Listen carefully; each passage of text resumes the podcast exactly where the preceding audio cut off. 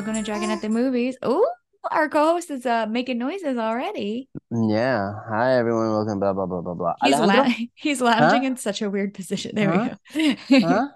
Yeah? No? Oh, well, he'll make noises as we go along. Don't worry. Yeah. There you Oh. go. There we go. Hi.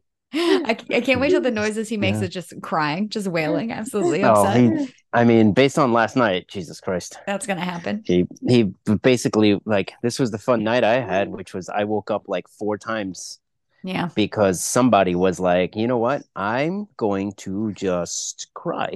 Yep, as you do. Oh, hold on, sorry. He just did something. God damn it. Hit, hit just- undo. I saw he that. hit undo and then he hit undo again. So now I have to remember what I did before. What is going on? Hey, how do you undo undo dragon? you can go forward. Uh, no, not on the laptop for some reason. What? Yes, you can. Anyway, anyway, yeah, let, let's you you move could on, do Dragon. redo. It's control Y. Control. Oh, god damn it! It's all the way across there. There we go. Yeah. Well, he still undid some things, but it's okay. I'll I'll, Okay. I'll figure it out what what he deleted. Okay. Sounds right, good. buddy? Right, buddy? Yeah. Yeah. Poor He's now lounging again. Yep, I see it. Anyway, this is the, life I'm leading now, which is just the kid is now just like, what is near me? I'm going to grab it. So do me a Eh, favor, don't have anything near me. And seemingly it's like what's near me that uh that is not meant for me in any way, shape, or form. uh, all right, Dragon. yes. What do you uh I'm sorry, I'm just like distracted right now because I'm trying to like control the baby. Mm. Oh, sorry. Tell me about your week, Dragon. That's what we were doing. There you go. Um, it was all right. I did a little bit of training. Uh, we I went to a friend's baby shower, so that's very exciting. Mhm. Um, it was super fun. I haven't seen them in a little bit, so it was really nice to see them. And I got Was I to see you. I got to hang out Why with invited? Alejandro. You were Oh. there, literally. You were oh, there. right.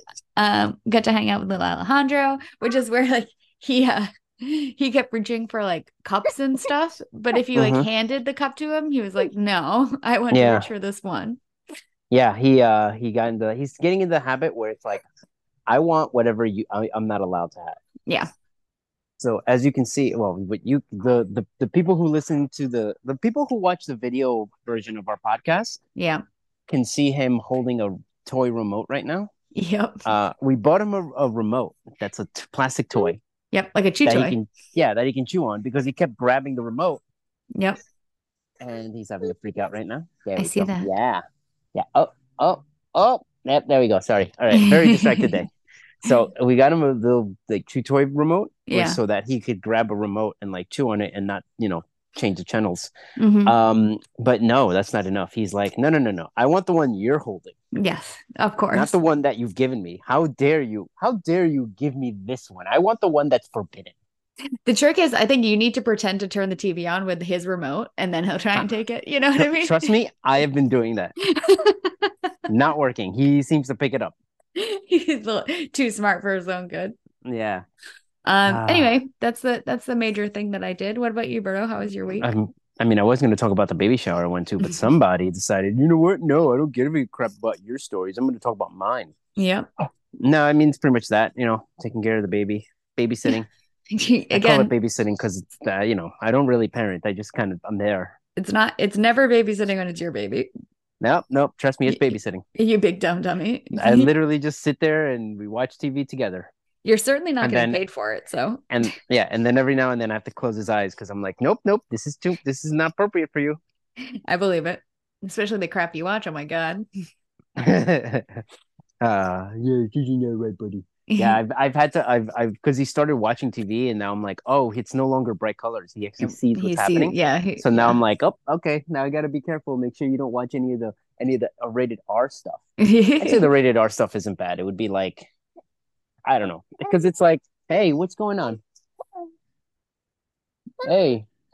It's it's you know the rated r stuff is whatever. Because yeah. like i grew up watching rated r movies. Sure, sure. you know that it's like you at some point you just realize it's fake. So oh people shooting each other is not real so who gives a shit? Yeah. um hey what is going on? You steady spaghetti. yeah he's like now just i don't know if he wants to lay down and kick me or Yeah, try I- try it. yeah i'm having a lot of problems with the baby today I know. anyway there we go now he's happy right there you go there kick daddy All right.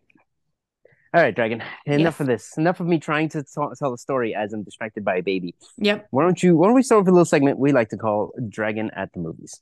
Nope. Dragon on the couch. Oh, sorry, Dragon on the Couch. Again, I'm very distracted. Right Yeah, now. I I can see that. Okay. Um. So I uh I will start with um in Germany. Um. So Alemania, Alemania. That's right. Deutschland. Deutschland, I believe. Um. So we watched uh Nekromantik two. So uh, oh, if you remember, I, I I talked about Nekromantik I think a few weeks ago, yes. and it's a it's a German movie about cannibal or a necrophiliac, not a cannibal. Yes. Sorry, It's in the title. Um, so uh, this is the the second one of that. So basically, in this one, um, this woman, uh, the the necrophiliac in the first one, um, spoiler alert. Okay, ready? Spoiler alert. He kills, yeah. he kills himself in the first one. Um, yes. and in the second one starts with somebody digging up his dead body and like to Okay. have sex with it. Yeah. So the, Exciting. the the movie's like sort of a comedy. It's like a you know like a I mean, comedy horror, um, yeah. which is the best kind of horror movie I think. And Okay. uh, I I liked it. I thought it was fun. It's on Shudder. It's uh you know it's exactly what you think it is. yeah. um yeah I was I was into it. Uh, I like a weird German movie from 1991 apparently. Apparently, yeah. You seem to really love the Germans. I know right. Um, uh, and this is was it again? This was the the West West Berlin, in I can't remember. 1991, when did the wall fall? uh, 1991 actually. Oh, I don't. I don't remember. I'm gonna guess Berlin West West Berlin. I don't remember. I'm gonna guess West Berlin because East Berlin didn't have anything. Yeah. I mean, East Berlin didn't even have blue jeans, so what are they just wearing trousers the whole time? The fucking I- weirdos. probably I don't know whatever was issued with them in the, Yeah. gl- the glorious utopia that is uh, socialism. Oh yeah, there you go. um. there, now he's happy. Anyway, so I watched that. Uh, and again, it's Yeah. on Shudder. It was not with Joe Bob. The first one was with Joe Bob. This one's not. Mhm. So Um, would you say it was better with the Joe Bobs?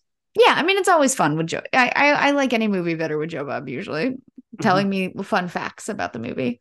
You do love fun facts. I do. That is why we're best friends because I'm just filled with fun facts. You're filled with Now- facts yeah, in quotes, dude. You can't see I'm me, I'm use- doing the air quotes. yeah. I'm gonna say facts, despite the fact that like most of the time the facts are incorrect. Yes, yeah, I would. Yes, that's what. Hence the air quotes. With, with Oh, okay, the I thought- facts. I thought you were air quoting the fun. No, no, it was not. Okay, so look, so then you're telling me to keep going because whether they're true or not, you're having fun. No, yeah, yeah. it's a thing. Um. Anyway, so I watched that. Um. Next, uh, we're in Danny Boyle land. So the Mhm. next movie in Danny Boyle land was Slumdog Millionaire. So we watched Slumdog Millionaire. It's Oh, on Jesus HBO, by the way. Oscar award winning. The- Oscar the- winning Slumdog Millionaire. yeah. Not just Oscar winning. It's like the the big Oscar, the best picture of Yep. the year. It did indeed win Best Picture. Uh-huh. Um, you know what? This movie gets a lot of shit. I don't think it's that bad. Honestly, I- it's not that bad. So I remember watching this movie. The first like 30 minutes, I'm gonna say, are really good. And then it and my like I remember this. The first 30 minutes is really good, and then it just goes to utter, utter shit. But I don't think it, I, don't I don't think that's true. I, I mean, look, I didn't love it, but it's I don't think it deserves the hate that it got. And I think that if it had not won Best Picture, it would not have gotten m- the majority of that hate. Well, nobody cared about it until it was like suddenly nominated for no reason. I mean, listen, I like Danny Boyle. I'm glad he has an Oscar. I, you know, it shouldn't have been for this probably, but what are, what are you I- gonna do? It, was this one of those Weinstein movies? Because Weinstein for a while was like really good at just taking these like little known movies and like oh being like these are these are very good movies and just like putting out Yeah. good campaigns to get them for uh So because you know it's a whole campaign arm to it. So Yeah. it is not a Weinstein movie. It was a Fox Searchlight movie, I believe. Okay. Um, you know what's really interesting about it? It almost it almost went to straight to DVD. Yeah. Like the like the the company that made it was like, uh, I think we're gonna do straight to DVD with this. And then they were like, uh, can we like sell it to somebody? And they were like, Yeah, all right, you can sell it to somebody. And then it ended up being going into one of the film festivals and doing really well. Yeah. Um, and then it was, you know, won Best Picture somehow. Pretty much, yeah. I, I don't know how, but we know Yeah. what? I don't even remember what it beat out. So it might be one of those years that, like, oh Jesus, they just handed it to something because it's like nothing really deserved it this year. Yeah, I, I don't I don't know what it, what uh it's 2008 so i don't remember when movies came out in 2008 Yeah. Anyway, oh, the but, dark uh, knight the dark knight was the big one i think I mean, that shouldn't have won either. But No. I mean, it was a good movie, but it's not an Oscar movie. yeah I agree Um, but yeah, Um, I, I I remember not liking that movie, Dragon. Yeah that's fair i mean i wouldn't I, I wouldn't have rewatched it if it wasn't for this and honestly i didn't pay super close attention to it rewatching it this time Oh, but it so wasn't it could be bad. complete shit. You just you oh you did what I do with musicals, where I'm like, yeah, I enjoyed this musical, and the reason why I liked it is because every time they start singing and dancing, you were on your just- I'm on my phone. um, so it's like, yeah, this this 30 minute movie was really good. Yeah. uh that was that was Slumdog Millionaire. Um okay. And last, uh okay, so I think I've talked about these these movies in the past, but there is a filmmaker from um New Hampshire named Matt Farley Yes. who makes like these l- uber low budget movies. Um they're like $10,000, like that that level of, that level of movie and um they're all super fun and he's made like dozens of them Yes. Go on. i really i really enjoy them Sorry, I'm just again. yeah, the the baby boy. is the baby is all over the place and he is flopping on me and just pulling every wire imaginable. yes anyway uh so matt farley this is uh his movie from 2021 um Yeah. called uh metal De- metal detector maniac Yeah. Okay. And basically the plot of the movie is there's there's these two guys playing basketball and they see this dude in a in the park adjacent to them uh using Yeah. his metal detector in the park and they just go that guy has bad vibes like I, I don't like that guy and it's like the whole movie is them investigating this dude but without ever actually talking to him and the whole time they're writing songs about him because Okay. the, the subplot of this movie is that they are uh two professors on sabbatical to make an album together Okay. I really liked it. Are you laughing at the This- movie or you're laughing at Alejandro right now? I'm laughing at the movie, but also at Alejandro a little bit. So the Okay. so the the thing I love about Matt Farley is like all of the movies are sort of these weird, absurdist, like but grounded in reality movies. Where like sometimes he's in places where I'm like, I know that place because I'm from New Hampshire. ah, you know, gotcha. it's like yeah. it's just so it, it's so fun to me. It tickles me so much. And me and Andrew are actually going up to New Hampshire in um May because every year Matt Farley puts on like a, a movie, like a festival thing Oh, nice. where he like screens his newest movie and he like so he also has like the most songs ever written on like Spotify or something like that. So you can he like write songs for anything. You can commission him to write a song for you and he'll like write a little song for you. Um anyway, he's such an interesting character and I think it's very fun and I'm excited to go to the little like film thing that he's doing in May. Um and I I just like Matt Farley a lot. As far as I can tell, uh, uh Metal Detector Maniac is not streaming anywhere. Um I, I I would imagine not, but yeah. I I would say that you could go to his uh, website, which is Motern Media, M O T E R N, and uh and find this. Andrew has the I believe the Blu-ray. Okay. No, uh, Interesting. Matt Farley is also super interesting because you can text. He has his his actual phone number, his cell phone number, just Yeah. out there. You can text him anytime. It's in every single movie, in like uh, on like the case, and it just says like text me whenever you want. And I've texted him before, and he just like answers right away, and he's like, "Yeah, thanks so much for like watching the movie. You know, do you have any questions? Like, I, it's very I- interesting." He sounds like like me when I'm desperately like I just need human attention. I I think that he's just like very passionate about his movies and they're so, so interesting to me in like how kind of weird they are and how he just like makes them to make them and like he's he loses money obviously on everything that he does Does he? It's and- only ten thousand dollars. He just has to make ten thousand dollars, right? yeah but like oh.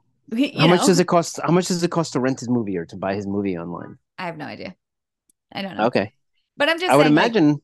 I, yeah, I don't. I don't think it's a money like it's not like a money maker for Well, him. no, I don't think it's like he's a making passion money. thing. Yeah. yeah, I don't think he's making money off of it, but at least I would be like, man, I hope you're like like getting a little bit like There's like a- making making your your budget and then getting a little bit just for the trouble.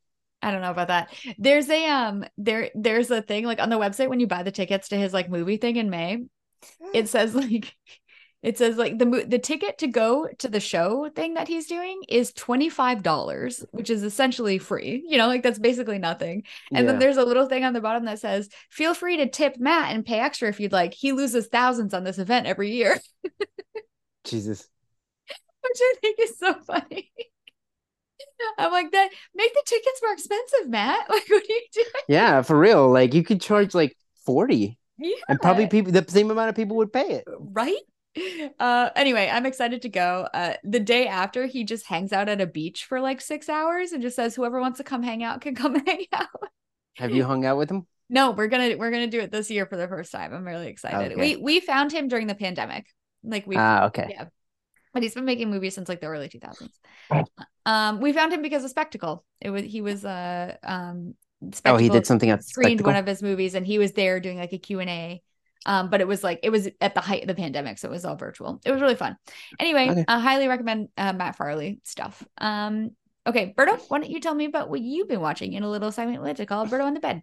Well, what one thing that you've been watching, Dragon, is uh, Alejandro has just been doing the William Dafoe from Platoon, where he just like sticks his arms out and sticks his head up, and then just like I'm gonna fall backwards, ah, like he's getting shot. He's He doing just trust falls, I believe. Yeah, he's doing that over and over and over again, and I'm like, bro, at some point I might not get. Look, he's doing it again. yeah, I've seen that. it's like, what are you doing? Stop it. So I've been basically just catching my son from probably swan diving off my bed. Yep.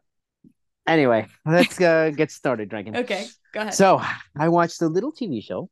Uh, I guess it's yeah, it's a, well, it's a documentary miniseries on the Netflix machine, Mhm. and it's called Waco: American Apocalypse. Dragon, have you seen this? I have not seen it. Is it is No. it is it new? Yes, it just came out like this Okay, week or so. That makes sense. Um, have you? Do you? Are you a fan of the Waco story? Because I'm a fan of the Waco story. You I mean, know I am. what do you mean by fan? Do you know about it? Basically, I do, yeah. Okay, so this that's like I- that's like the- the great thing the ATF did, right? That's like the Oh, wonderful amazing. great thing the ATF did is- to like, stop a horrible cult. this is the thing that like basically anytime someone goes like oh you know what we should do is ban guns immediately all you have to do is be like look what happened with waco with one fucking compound one compound and it fucking failed miserably we can't do it, it literally is it will be impossible Yeah. um yeah Well, the atf I will say that I will say this about Waco. It didn't have to go down like that. It could have No. been done peacefully. Well, the, okay, the so- ATF decided that it was not going to be peaceful. let let's let's let's talk the story because the one thing I I I, I did like so the the documentary sentence it felt a little rushed because Okay. they weren't hitting the points. But then again, I'm also one of those people like I've read books on this. I've Yeah. read a bunch of different things on this. Uh, so I I'm very familiar with the story. Yeah. Um, they go fast, and they basically are like, all right, the ATF was trying to. Uh, found out that this this you know they call them they keep calling them a cult and yes they were a cult but it's more like I can't wait for you to backtrack on this being a cult. Go ahead. they were a cult, but they were a cult the way that like, but they were like they were they were a religious cult, but they were also like we just we don't we mind their own we mind their own business. No. Yes, yes, the leader of the cult is like I need to have sex with your wives. Yes, he was having sex with underage women. like that I, I believe you mean girls. um yeah well let's now let's define it no yes he was having sex with like teenage girls yep. um so yes there is definitely like what the fuck are you guys doing here Uh-huh. um oh buddy it's okay and the atf was like okay we need to we have what happened was that there was a falling out and Yeah. one guy was like oh i got kicked out of the cult so i'm going to go to the to the government and be like you need to stop these people because they're they have a they have a shit ton of guns yeah. and uh they're he's raping children so the ATF was like, "Oh, this is going to be great for our public uh, image." Because you know, for Ruby Ridge, we, I'm not going to go into Ruby Ridge. Ruby Ridge happened literally the year before, and that I, was I very, thought Ru- I thought. Ruby Ridge was after. Ruby Ridge No, was Ruby before Ridge Waco. before, Yeah. Oh. Um. wait, wait, wait, the- wait, wait. So the ATF went. You know what? Ruby Ridge went so well. let's do it. Let's do it again. Ruby Ridge went so you know, essentially they were like Ruby Ridge went so poorly. We need a, a, oh, a we have to public like service like bump. ourselves. Yeah. So what they did was they called the the uh the news and was like, "Hey, guess what we're gonna do? We're going to uh arrest these people. That way, we're gonna it's gonna be a nice, good image of us like coming out with these children who are being raped that are saved, and we stop these like people with all these guns and all that stuff. And oh, we Yeah. stopped the cult, everyone! Yay, yay, yay! Um." Uh, yeah, they showed up, and uh, now it's always like a question of who fired first. yeah. But either way, a forty-five minute like standoff happened where they're just shooting at each other. Mhm. It was a 45 minute firefight. I think four people died up swan dive. Yep. Um, 45 minute standoff where I believe four four cops, four ATF agents died. Numerous of them were uh like shot, and a few people from the cult Yeah. like got shot. yeah. And um, then came a 51 day standoff where the FBI was like, "Well, we're just gonna hang out outside until you guys come out." And they're like, "Why the fuck would we come out? We don't trust you. You literally just shot and killed people without like without telling us who the fuck you were. Why would we come outside?" And then uh, at the end, the uh, the ATF was like, I think it was the ATF or the FBI were like, you know what? We're gonna gas you guys. yeah. Don't worry, Dragon. Kids don't have there, there's no kid size for gas masks. So the, they're gonna be like, oh my goodness, my kid is suffocating. Let's go outside. yeah. Yeah. They started gassing them, and they were like, yep, um, the kids aren't coming out. Also, uh, a fire started, and it's engulfing the place. Don't worry, they'll come out. No, like I think four people came out. Something like seventy people died. Yeah. That's essentially the story. Yeah. Um, yeah, so this goes into, and it, what I like is it kind of goes into both of them. Uh, there is a book by one of the survivors, uh, David Thibodeau. I heard about that book. Yeah. He his book is fucking amazing. It's so good. It's also very like he's very good at being like, look, this is it's it wasn't them just attacking us. Like he gives an account of everything in both sides and doesn't paint everyone on the best light and everything. Yeah. I think it's a very honest portrayal of it Yeah. and uh, there's actually a TV show. Uh, there was a TV show uh, that's based on his book. But yeah, this is one of those that's like I, I know everyone loves a conspiracy. You know, I love a conspiracy theory, Dragon. Right? Yeah. Yeah. I know this you do. was a real. This was a real one. No, this I don't want to call it a conspiracy theory because literally the government killed like seventy something people by accident, Yeah. and then went. Ah, if we don't release the information, then it'll never prove it against us. Because to this day, they they've never like No, no, no, no. investigated the bodies or anything. They never even investigated the guns. So the the the the law that they were breaking was that they were selling. They would buy guns, yeah. a shit ton of guns, and then sell them at at uh what do you call it, gun shows. Yeah. But they would modify them. Yeah. Now, that the modification was illegal, and that was because it's a very little known uh, law that you had to go get a twenty five dollar permit to do it. They never got that twenty five dollar permit, so the ATF went. You know what, guys? Seventy something people have to die, including children. It's And then the- they were like, they were, and then the government was like, "Oh my goodness, they lit themselves on fire." All the survivors, the people who came out of the house, and, and it was bef- even before like the fire, like Yeah. throughout the 51 day standoff, some people would leave the house. All of them went, We weren't a suicide cult. I don't know what you're talking. Why would we light ourselves on fire? Anyway, fun. they I always I always thought that the the government made it basically impossible for them to leave. Like even if they Um, wanted to. it's just like you're literally outside. They Mhm. brought in tanks for no fucking reason. Uh, and then like again, you're you're the so the cult, one thing the cult leader was saying was like the government was going to come in and like take their children, and now you have the government being like, just give us the children so Coming in to take the children. Yeah. yeah, and then they're like, um, no, Yeah. like you're the devil. Oh, all right, Alejandro might have to leave soon. I don't I This is oh, good I because he's swan diving. But uh, yeah, this is a good. It's a good documentary. Uh, Yeah. Again, it leaves off a lot. It even leaves off the entire government investigation, which mean which was uh not an investigation. Because I was the gonna government- say Hey, bye, wh- Alejandro. Bye Alejandro. What investigation? Yeah, the, the government was like, um, no, you don't you don't need to investigate this. What do you Of course not. Trust us, bro. Trust us. We we investigated it. Why would we release it? You don't need any more investigation. We did it. We got it, guys. Anyway, I just whenever the government says, trust us, we did it. We, it's fine. Yeah, you don't we need to see it. evidence don't of worry. Don't worry, guys. We you don't have to check. Like, yeah, whenever that happens, it's like, oh boy. Yeah. Again. So again, I What- want to be like whatever they did was a nightmare. yeah. Again, I want to be like, I love conspiracy theories. Ah, this is not one of them because it's not a conspiracy theory in my mind. A conspiracy theory implies that, like, you know, th- there was some shadiness. There's no shadiness in this. It's literally just the government killed people and then went, okay, if we just don't release the information, yeah, then no it's one fine. will know. It's totally fine. Everything is fine. Um Yeah. yeah, interesting. anyway fun um and i do I, the the what's it called the documentary does interview people from there and like you can see like some people are still angry Yeah. uh, David Thibodeau is still like fuck fuck the government for what they did, and then government people are like, no, no, no, no, this was a suicide cult.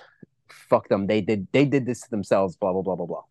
It's just so ridiculous. Again, and they were like, don't worry, we're gonna we they, again they sent in gas these gas things that were banned Yeah. by international courts. Yeah. by international like war treaties. And the reason why is because uh, these gas canisters that were sent were sent in uh, tend to ignite into flames.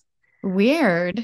and then suddenly it ignites into flames. And yet the fbi is like no no no no. They they lit their own fires. What are you talking about?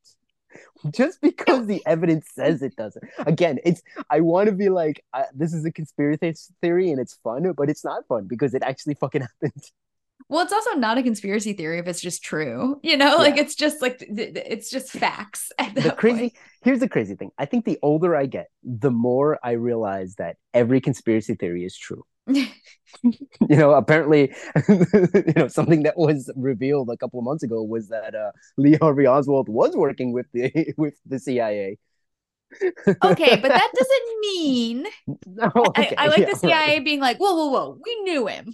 Like, let's not Yeah. go he worked for us he was one of our agents and then they were like so did you were you involved in the jfk assassination what? what why would you ask that that's crazy well, given given the shit that like FBI agents do now to like get people to do crimes, I Oh, fully yeah. believe that they absolutely were like, What was it? Hey, the uh "Hey, the- Lee Harvey Oswald, why don't you try and shoot the president?"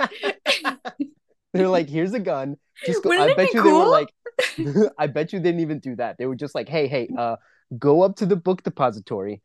There's we have a nice present for you. It's it's a cake. It's a birthday cake for you. He's like, it's not even my birthday. Okay, cool. Just go up there. And then he goes up there and sees the gun. He's like, oh shit. um, oh, but yeah, terrible. yeah, like remember the uh like every single fucking conspiracy theory is fucking apparently real. Like remember the the the the the, the governor who they apparently there was a plot to kidnap and murder Yeah. the governor. And it was like 14 people were pl- part of this. Oh, by the way, 12 of them were FBI agents. and the other two were like, bro, all we did was just involved in these fun texts. I don't know. Yeah, yeah. I wasn't even a part of the plan. anyway, fun. Anyway, I'm just, I'm just glad they're doing the real work, you know, to put the real Yeah. criminals behind bars. I'm just I I can't wait until we find out the Earth actually is flat. I know. At that it. point, I'm just like, you know what? Why That's did I ever Yeah, doubt it? It's fine. Anyway, all right, let's move on, Dragon. Yes. So I was on a little bit of a documentary kick, uh, rockumentary, if you would Into call it. Into it. Uh, I then watched another rockumentary on uh, the Netflix machine called Money Shot, the Pornhub story. Um, so this starts off as kind of like uh, a history of like this is how Pornhub started, how it Yeah. came from like just being a regular site to then being like the biggest porn site in the world, yeah. and then the the controversy behind it. And I was like, what is the controversy behind it? And it was mostly just like, oh, what was happening was on this website, um, people were just stealing other people's videos and then posting it up as their own. Yeah. So the content creators were like, I'm not getting paid for this stuff. And Yeah. also, um, since there was no one checking, not that there was no one checking, there was not enough people checking, a lot of like uh underage porn was getting put up. Yeah. So basically Pornhub at some point was like, okay. Uh basically people pushed until Visa and MasterCard and I think Amex were like, we're no longer gonna do business with them. I, I remember that. Yeah. Literally, as the documentary points out, only hurt the content creators. Yeah. So that thank you. Thank you so much for everyone. mean- and then and then what happened was ultimately they just went, okay, you know what? We're only only approved content creators are going to be able to put out videos, Yeah. which I thought was a good way of doing it. But at the end, um, they kind of made it seem as if like it's not really that wasn't as good as we thought it was. I, I honestly like towards the end of it, I'm like, there's just too many too many interweaving things and I kind of got bored at a point. So I Mm. like like I could go I could rewind and real figure out what was happening, but then I was like, I just I kind of don't really care. Yeah. You didn't. It, it Um, lost you basically. Yeah, it lost me at some point. And then it was just like, oh yeah, you know, a lot of the models moved on to uh OnlyFans. Yeah. And then at some point OnlyFans was being threatened with that and all that stuff. And like I don't know, it, it was an okay documentary. It was it was okay, honestly. It, it started off re- it started off really good, and then I was like, okay, at some point it just sucked. That's too bad. But yeah, yeah, I, I was hoping for more, especially Yeah. when you have like, like for some reason, porn is that thing that like is so super interesting, but especially the stories behind the things, yeah. but nobody ever talks about. So when you have someone who's like, okay, we're making a documentary on these things, it's like, oh, this is gonna be very interesting. But then it's like, how do you how do you drop the ball on this, guys? Come on. yeah, for real. All right, next dragon, sticking on my on my not only my documentary series, Yes. my porn documentary series. Your porn related watched- documentaries. I watched a little uh, documentary. This one's on Tubi called Porndemic. Dragon, Yes. I want you to guess what this is about. Is this about porn made during the pandemic? No, no. Uh, but that was actually a good good guess. But Thank you. It would be. I think it would have been too soon. What happened was uh, this is about the porn industry in the '90s when it was like booming, like Mm, booming. The the women were making like hundreds of thousands of dollars for Yeah. for movies. Um, like j- this is just at the start of the internet. Uh, all that stuff is going on. The AVNs are becoming huge. Like these porn stars are becoming household names. And um, basically, what they're describing is like we were playing with fire because AIDS was around, and Yeah. we were just lucky that it hadn't gotten into the porn industry yet. I just don't know how it didn't. I mean, well, they kind of explained how it didn't, and that was like it was a very insular community. So they Mm, only like worked amongst themselves and did Uh, all yeah. that. But they were still like, I mean, like, these are wild people. yeah. Like, yeah. and basically what happened was um suddenly one girl comes out so they were doing like they they had testing but Yeah. it was like not very good testing so you get the test Uh-huh. and it takes like i think it was like two weeks for you to, to get back and then it's like okay you have to get uh you have to get a test every like three months Yeah. um and and not everyone was really like checking so it was very like very loose Yeah. uh and then what happened was um one girl p- test positive for aids for hiv Mm, yeah. and they were like holy shit like this is bad this is rocked crazy Yeah. then a second girl gets test positive and they're like all right industry problem and what happened was right at that time they had developed a test that could that could you could get the results back in like two or three days Mm, so suddenly like the entire porn industry like sh- kind of has like a, a meeting because they're like as they explain like 80% of all the movies are made in a like five block radius yeah. so they were everyone came together, had a meeting, and they were like, "All right, we're gonna have to test every single person who who worked with these two actresses." And they just went down the line and tested everyone. Mhm. And as they tested people, five more women tested positive. what about men? Then what happened was they were like, as they were kept going through the stuff, they were like, Yeah. okay, because because basically one woman was put in charge of like, I'm gonna be the one who's gonna test everyone and make sure that the protocols are in place and all this Right. stuff. Right. basically i'm going to solve this problem and um essentially what happened was like one guy what they she was like she kept asking different people like you got to come in and get tested. You got to come in and get tested. And then eventually it got to the point where one person it came down to one person.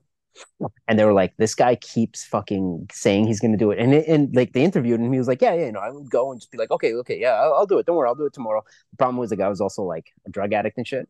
So he like Mm, like he he uh yeah he would it like in in his defense he was like yeah you know i just didn't think it was a big deal.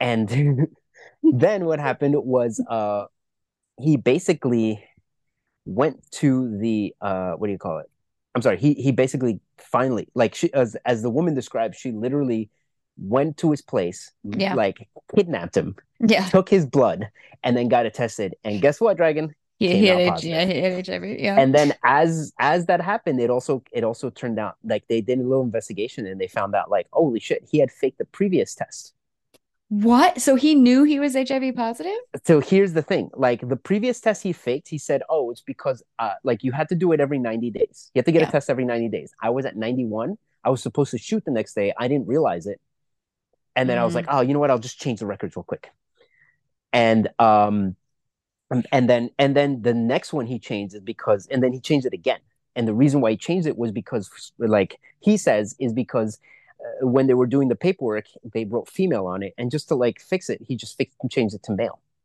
Mhm. um now this that being said he you did ha- they did interview someone from the lab and he said like yes that like there was someone who was entering the things wrong messed up and blah Yeah. blah blah blah blah yeah.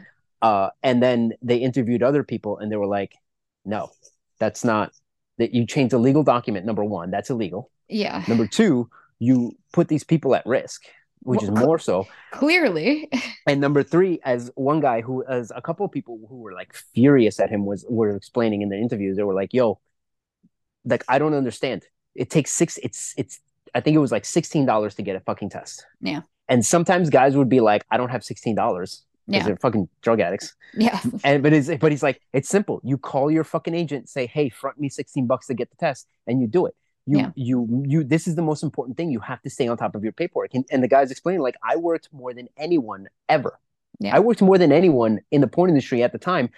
I made sure I had my test every single time. So don't fucking come to me and be like, oh, I I, I did it because of these reasons. Yeah. And it's like, yeah. So that the the basically it ends the the documentary ends with like, you know, they outed him Yeah, of course. and they basically said like this is the guy who did it we think this Mhm. is it blah blah blah blah blah and uh he was like no i didn't all this fucking horseshit and then uh they ultimately didn't like reveal whether he knew he never admitted to if he knew or not but yeah. people had there was rumors that like he knew. Yeah. yeah. I mean, of course, of course, he knew he was avoiding tests and he wanted to get money, and this is how he got money because and he was a drug addict. Basically what he said was like it's crazy that like you think you have friends and everything and then they just abandon you. And i'm like bro you murder you could have murdered people Yeah. Did anybody die because of it? Um, I don't, I don't think so. They didn't say anyone died because of it, but Yeah. it, you have to remember, like around the mid aughts was when, like, oh, okay, AIDS is like a curable disease. I think in like twenty. Well, it, it's not curable, but it's main it's maintainable. Yeah. It's not it's It- not a death sentence anymore. yeah, I think at 2010 it was when they basically said like the the medicine is so good that someone taking the medicine can Yeah. live as long as someone not like who doesn't have AIDS, which Yeah. essentially means it's a treatable disease. Yes. It's a, it's But, just like a um, chronic disease at that point. Yeah, but basically, like, yeah, it was a fucking, it was a, like, it was a really good documentary. Yeah. So for you who make fun of me for watching shit on Tubi, it was a fucking good documentary. Okay. That's really that's really impressive that it was that good on Tubi. yeah, it was really good. It was really good. Yeah. But um, it was very good. Very like it had a lot of interviews. They interviewed the people who mattered the most. They interviewed Mhm. the guy who had AIDS, told his story, told the the other the other women who had AIDS. They told Yeah. her their stories. It was actually very good. It was very well set up. I like I was like, wow, this is actually not just a good documentary, but I, there was a point where I'm watching it because I had to watch it without my son present. Yes. So I- whenever he's I, taking can I can imagine. yeah, whenever he's taking naps was when I put it on, and I just remember at one point, and and it was when they they, they revealed who the guy was yeah. that my son woke up, and I was like, "Fuck, god damn it!" I gotta wait like What- two hours to finish this. The the women who ended up getting AIDS, what did they um what did they do after porn? Because I assume they didn't keep working. Um, I I honestly don't know. It, they, they didn't say. They weren't like and yeah, they didn't. they Misty into ended it. up doing Yeah, but um, I do like she's a real that- estate agent, I assume, or something. So it wasn't just those girls who who who got AIDS, but like other women worked with them. yeah.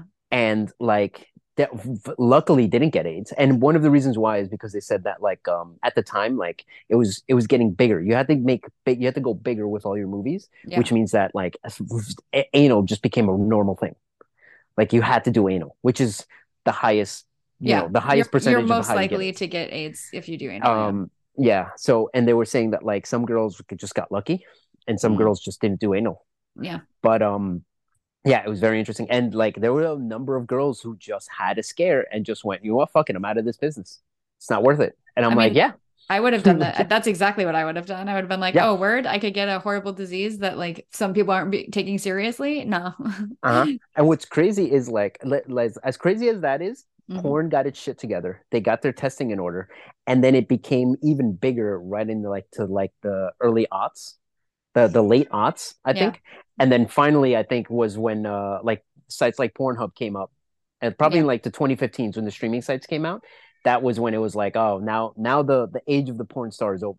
Yeah. but like yeah there were like long period there was a even after this scare what's crazy to me is even after this that as much as they were like porn was as a, was at a height that it'd never seen before it got Yeah. even bigger after this fucking scare. So Hey, mean people like to watch other people have sex. Like I don't know. it just Anyway, is. it It's just every- it is what it is It's most people's favorite genre that they won't admit to. Yeah. So, It's literally the thing. They at one point they pointed out that like porn makes more money than all the sports industries. Period. So the NFL, as much as the NFL is like a fucking um like this this this this uh, I don't know what you would call it this juggernaut of Yeah. like money making. Porn makes more money than that. it's wild. Now, granted, NFL is one company, and the porn is like several things. Yeah, yeah. It's Uh, like it's spread out a lot more. Yeah. But uh, by the way, the guy who who had AIDS, uh, Marc Wallice, Mar- Mark with a C, Wallice. I, I don't know if you were interested or not, but yeah, apparently he was one of the guys who worked the most back in that time. Yeah. And his friends, his best friends, were all like, uh, basically at the end of it, were like, "Man, I feel bad that I didn't call him afterwards to be like, what happened? Tell me what happened." Blah blah blah. Because afterwards, he became very suicidal, and as he put it, he just like I mean, took a punch of heroin and was hoping he wouldn't wake up. yeah. And then he's like, then I woke up. But and he basically his friends were like, I feel bad that I didn't call him because he was one of my best friends. I could have just called him and been like, you fucked up, you did bad. Yeah. Like let's let's work from here. But Yeah. they were just like, I was just so fucking angry at the guy because he almost ruined it for all of us. I mean, you know, He did. He almost did. He did, yeah. he very, he very truly ruined it for a lot Yeah. of people. But it's just So- that it's that weird thing where it's like you're my friend and you did something terrible. Like, what do I do at that moment? Do I come to you and be like, "You're you're my friend," and you like, do I scold you? Do I or do I just cut ties with you? Yeah. And it's like, man, Did like Dragon, what, what- this is a question you're gonna have to ask yourself when whatever I do comes up. Did he go to jail for that? No. So uh, I I don't know, but I think it was later on that uh, California made it like Ill, made it illegal to knowingly have sex, unprotected sex with uh with somebody when you have AIDS, yeah, yeah. without But disclosing it or whatever. It might have been it might have been later, or maybe they just were not able to prove that he knew. yeah. But he- I I, mean, he didn't go to jail. I mean, he It- look, he was it also- It also could have been a thing where like he didn't technically know, but like, you know, he like Yeah, kind of, you know what I mean? Suspected it. I um uh in New Hampshire uh years ago at this point there was a guy who was an addict who worked at a hospital and he had hepatitis I believe Mhm. it was and he would inject himself with other people's like drugs and then inject them with it like he would like Jesus basically like steal some of their one like, for me, one for you. exactly exactly and he gave a ton of people at the hospital um hepatitis Uh huh. for doing that Yeah, and he went to jail for that um sounds about right. yeah, yeah. My my brother was in jail with him at the time. Like, Um, he, like, yeah. you know, Well, these things happen. Like you remember the uh man, I don't know if you remember this, but you know, there's a uh there was some rabbis who went to jail because they had uh herpes. Yeah. And uh you know what? I'm not gonna give the details, but let's just say some babies got herpes. Yeah. Anyway, let's not move on with that. and and did you know that herpes is actually like extremely extremely Oh, deadly, yeah, it's deadly. for, But for babies? many- many babies died. Many Yeah. babies died from that. That's why that's why they the, the police came in because normally the police don't like uh, in the Hasidic Jewish community the the police are just like they like um it's not worth it like yeah, it's not worth it to give them a traffic tick ticket okay Yeah, yeah, yeah. but like they, they had to get intervened Yeah, they had to intervene. And then and then everybody found out how uh certain circumcisions are performed and everyone Yeah. like, "I'm sorry, what do you do?" yeah yeah I know Anyway. anyway well, we, we don't need to talk about it. yeah we don't need to talk about it I I, I can't I cannot uh, personally in my in with my in my chest I cannot speak of this because Yes. I would it just infuriates me to the point where I would go on a murdering Yeah, rampage yeah, yeah, you just can't. You just can't talk about it. All right. um anyway, that was that was Berto in uh what I guess you call it uh Berto's porn corner. including Waco weird yeah. weird thing to classify as porn but okay I'm sure for someone it is. all right all right dragon Yes. so I move on with my goal my mission and that is to find positive male role models for my son yeah. I watched 2016's The Magnificent Seven Dragon uh, do you remember this movie I do not. It is a remake of a I'm going to say 60s uh western Okay. uh called The Magnificent 7 which is a remake of Akira Kurosawa's The Seven Samurai. okay. I've seen The Seven Samurai. Have you ever seen this? No, you don't really watch samurai movies, right? no. Um The Seven Samurai is a famous movie. It's considered one of the greatest movies ever made. It is also the basis for every single action movie after that. nice. So, it's a famous famous movie. I watched it a few years maybe a decade ago Okay. and was like, "This is fucking movie is incredible." And I didn't even know I was watching Seven Samurai. I was just watching a movie. Yeah. Stopped it. I was like, "Oh, a samurai movie," and then like I wa- finished it, and I was like, "Holy shit, that was an incredible movie!" And then found out it was a Seven Samurai. So I didn't even go in being like, "Oh yes, this is going to be an amazing movie." I just turned on the TV and was like, "Oh, look at a black and white samurai movie. I'll watch it for five minutes." And Yeah. then three hours later, I'm like, "This is fucking that was one of the best things I've ever seen in my life." Anyway, yes. this remake, um, not good. yeah. It it just it kind of was just there. It's one of those movies that's like a six out of ten, and the moment like next week I'll probably forget I even watched it. Yeah. In fact, I watched this last week and forgot I watched it. Were you looking through and you're like, oh shit, oh yeah, that's right. yeah, it's like, and you have all these actors who I'm like, none of them feel like they exist in this world. Yeah. Uh, like Denzel Washington is good. He's a, I mean, he's he can he can fucking do anything. Yeah.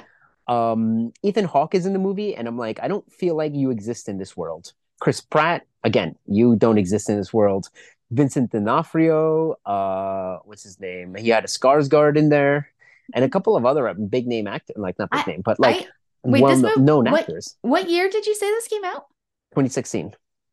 I, I do not know how I don't I know nothing about this movie with these Anyway. people that you're saying. It's because it literally was just like I just it kind of was just there. Yeah. Um, but yeah, it's like man, I and it was exciting because Chris Pratt's a very like charismatic guy. Like Ethan Hawke is also a charismatic guy. Yeah. Vincent D'Onofrio is a charismatic guy. Like you have names. Denzel Washington is in this movie, and yet I'm just like, man, I just it's all just forgettable. Shame. Yeah, it's just weird. But uh at, least it wasn't terribly boring like most westerns are to me. But I just man, at some point I was just like, this is just forgettable. It's just a forgettable movie. So uh don't recommend it.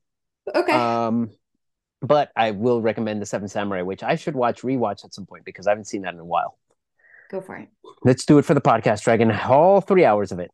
I mean, you it, we've done long movies before. Three hours is exceptionally long though. That's right. You do love a three hour movie though. All right, next Dragon. Yes. I watched a little movie called The Brightburn. That's on the Tubies. All right. Now, Bright, do you? Brightburn is on Tubi? Yeah, it was on Tubi. Well, it's on Tubi for like a couple more days. So Oh, okay. yeah, basically at the end of this month, I don't know where it's going. Yeah. Um, yeah, this is starring uh Elizabeth Banks, Mhm. David uh, Denman. It's basically imagine if Superman was a story where he doesn't become a good guy. Yeah. Uh, interesting movie. I really liked it. I really liked it. yeah, same. Yeah. I liked it. I liked the concept. Um, I wish there was a little more to it, but I guess I don't know. I guess like the, the story was told as much as it could be. Yeah. Well, I feel like the the nice I think the nice thing about the movie is that it's like The brevity.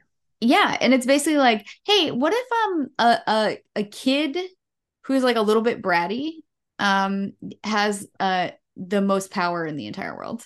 But he wasn't even bratty. He was just Well, uh, moody then.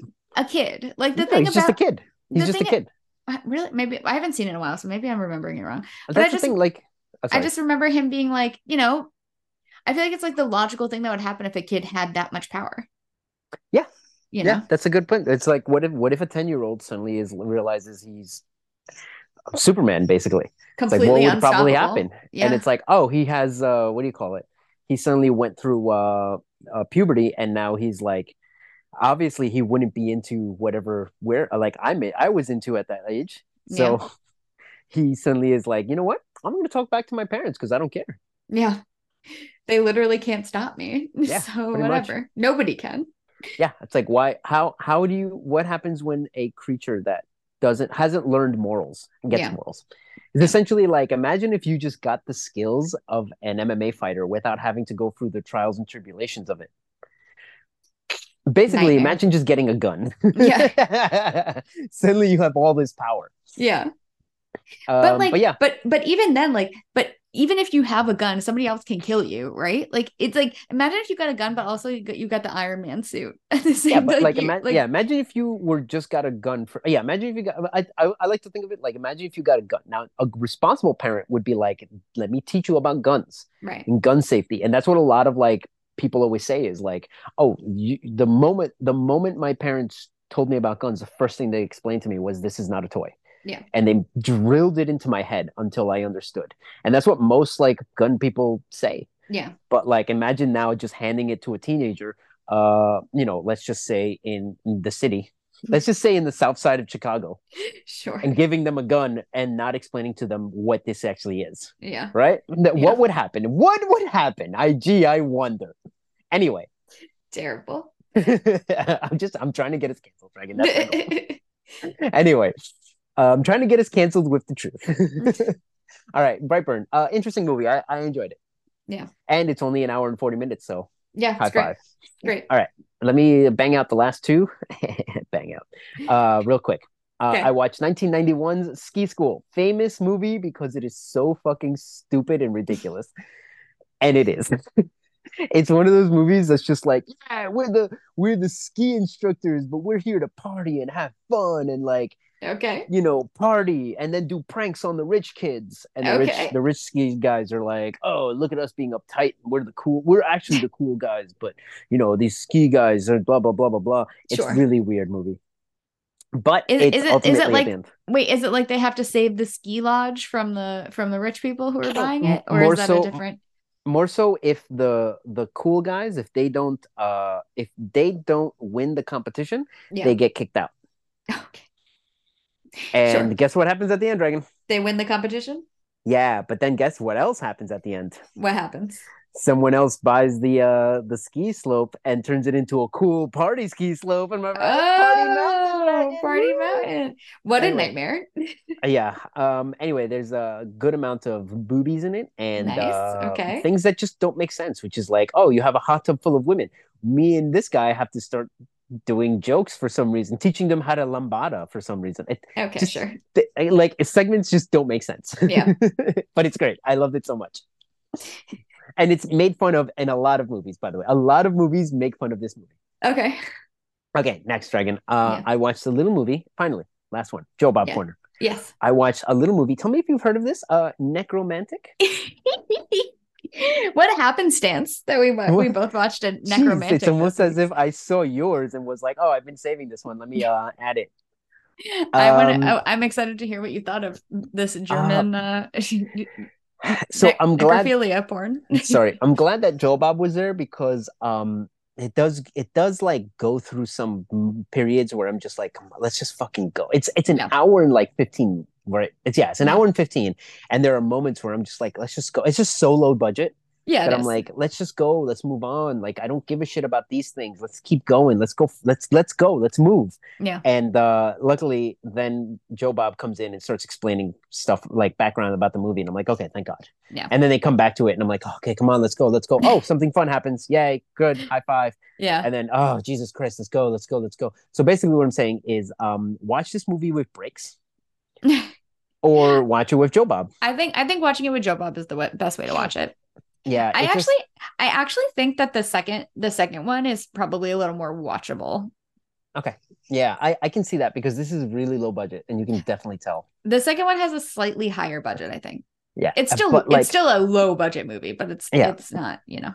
but I will say it does have like it has like let's say 20 to 30 minutes of uh 20 to 30 minutes of uh like fun stuff of, of, like very interesting visually and conceptual stuff Yeah. that I'm like, "Oh wow, that was that would have been worth it if I had if I didn't have like breaks in between."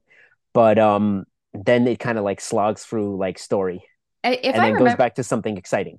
if I remember correctly, I I feel like the um visuals in this like the actual like um like bodies and stuff were really good. Yeah, no, what I mean is um it's kind of like the story is very boring. It's Yeah. very boring. It's not even fun or anything. It's just boring and then something like visually or or story-wise or not story-wise, like something visually or conceptually like exciting happens and I'm like, "Ah, that's what I'm here for." I'm watching a movie called Nekromantik, Yeah. which is a combination of necro and romantic. Good job. So it's like I'm here for a reason and then you guys are fucking sludging through crap and then boom, you give me what I want. I'm like, "Oh, thank God." yeah. Uh, it's almost like they're edging me into release. Gross. All right. Yeah. Anyway, Uh, so Bertie, you recommend this movie 10 out of 10. 10 out of 10. Some people don't like that style, but you know what, Dragon? Gross. All right. Uh, yeah, but ultimately, I, I, I, I might watch the second. Would you think I should watch the second one, Dragon? I liked it. Okay that Yeah. means no. I, I mean, listen, I Thanks. I think that I I got I got a lot of the first one. Part of that is Joe Bob. I think the second one probably is a little more coherent. mm-hmm. Um, and a little higher budget. Okay. Um, I I I liked it. I think it's worth Okay. it. It's Okay, also again so- short. Like they're not long movies, so Well, you do love a short movie. I do. I wouldn't. I wouldn't wonder- watch it. I wouldn't watch it with your son. I mean, I wasn't, so you know, generally. Yeah.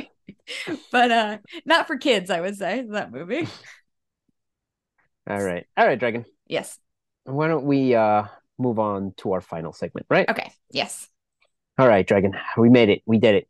Thanks. Thank. Thankfully, Alejandro is. I can hear him like trying to be put to sleep, and him just fighting it. So Oh, that's fun. Um, why don't we do our final segment, Dragona in las películas? Dragon, Yes. what do we watch this week? So we watched 1957's Paths Oh, of Glory. old. So this is a Stanley Kubrick film. It is on Amazon Prime. It is starring Kirk Douglas and George Macready, among a few other people. Um, uh, it is. Do you want to drag into the movies for it? I mean, nothing would make me happier than a Dragon at the movies for this. Oh, Dragon. comes in it comes in at I believe uh 98 minutes. No, 88 minutes. Oh, beautiful. You love it. An hour 28. Um uh so Paths of Glory is basically about a um a general in order to advance his career tells a, a French army platoon, I forget what they're called. Um uh go do this impossible thing. Go take the anthill. It's an impossible task. Everybody knows that they won't be able to do it, but they're ordered Well, to do it anyway they for vanity. can do it, but it's like, holy shit. Like, we're going to lose a lot of. They're like, we estimate. Their gonna accounting is losing like 75% of their people. Yeah, exactly. Go ahead.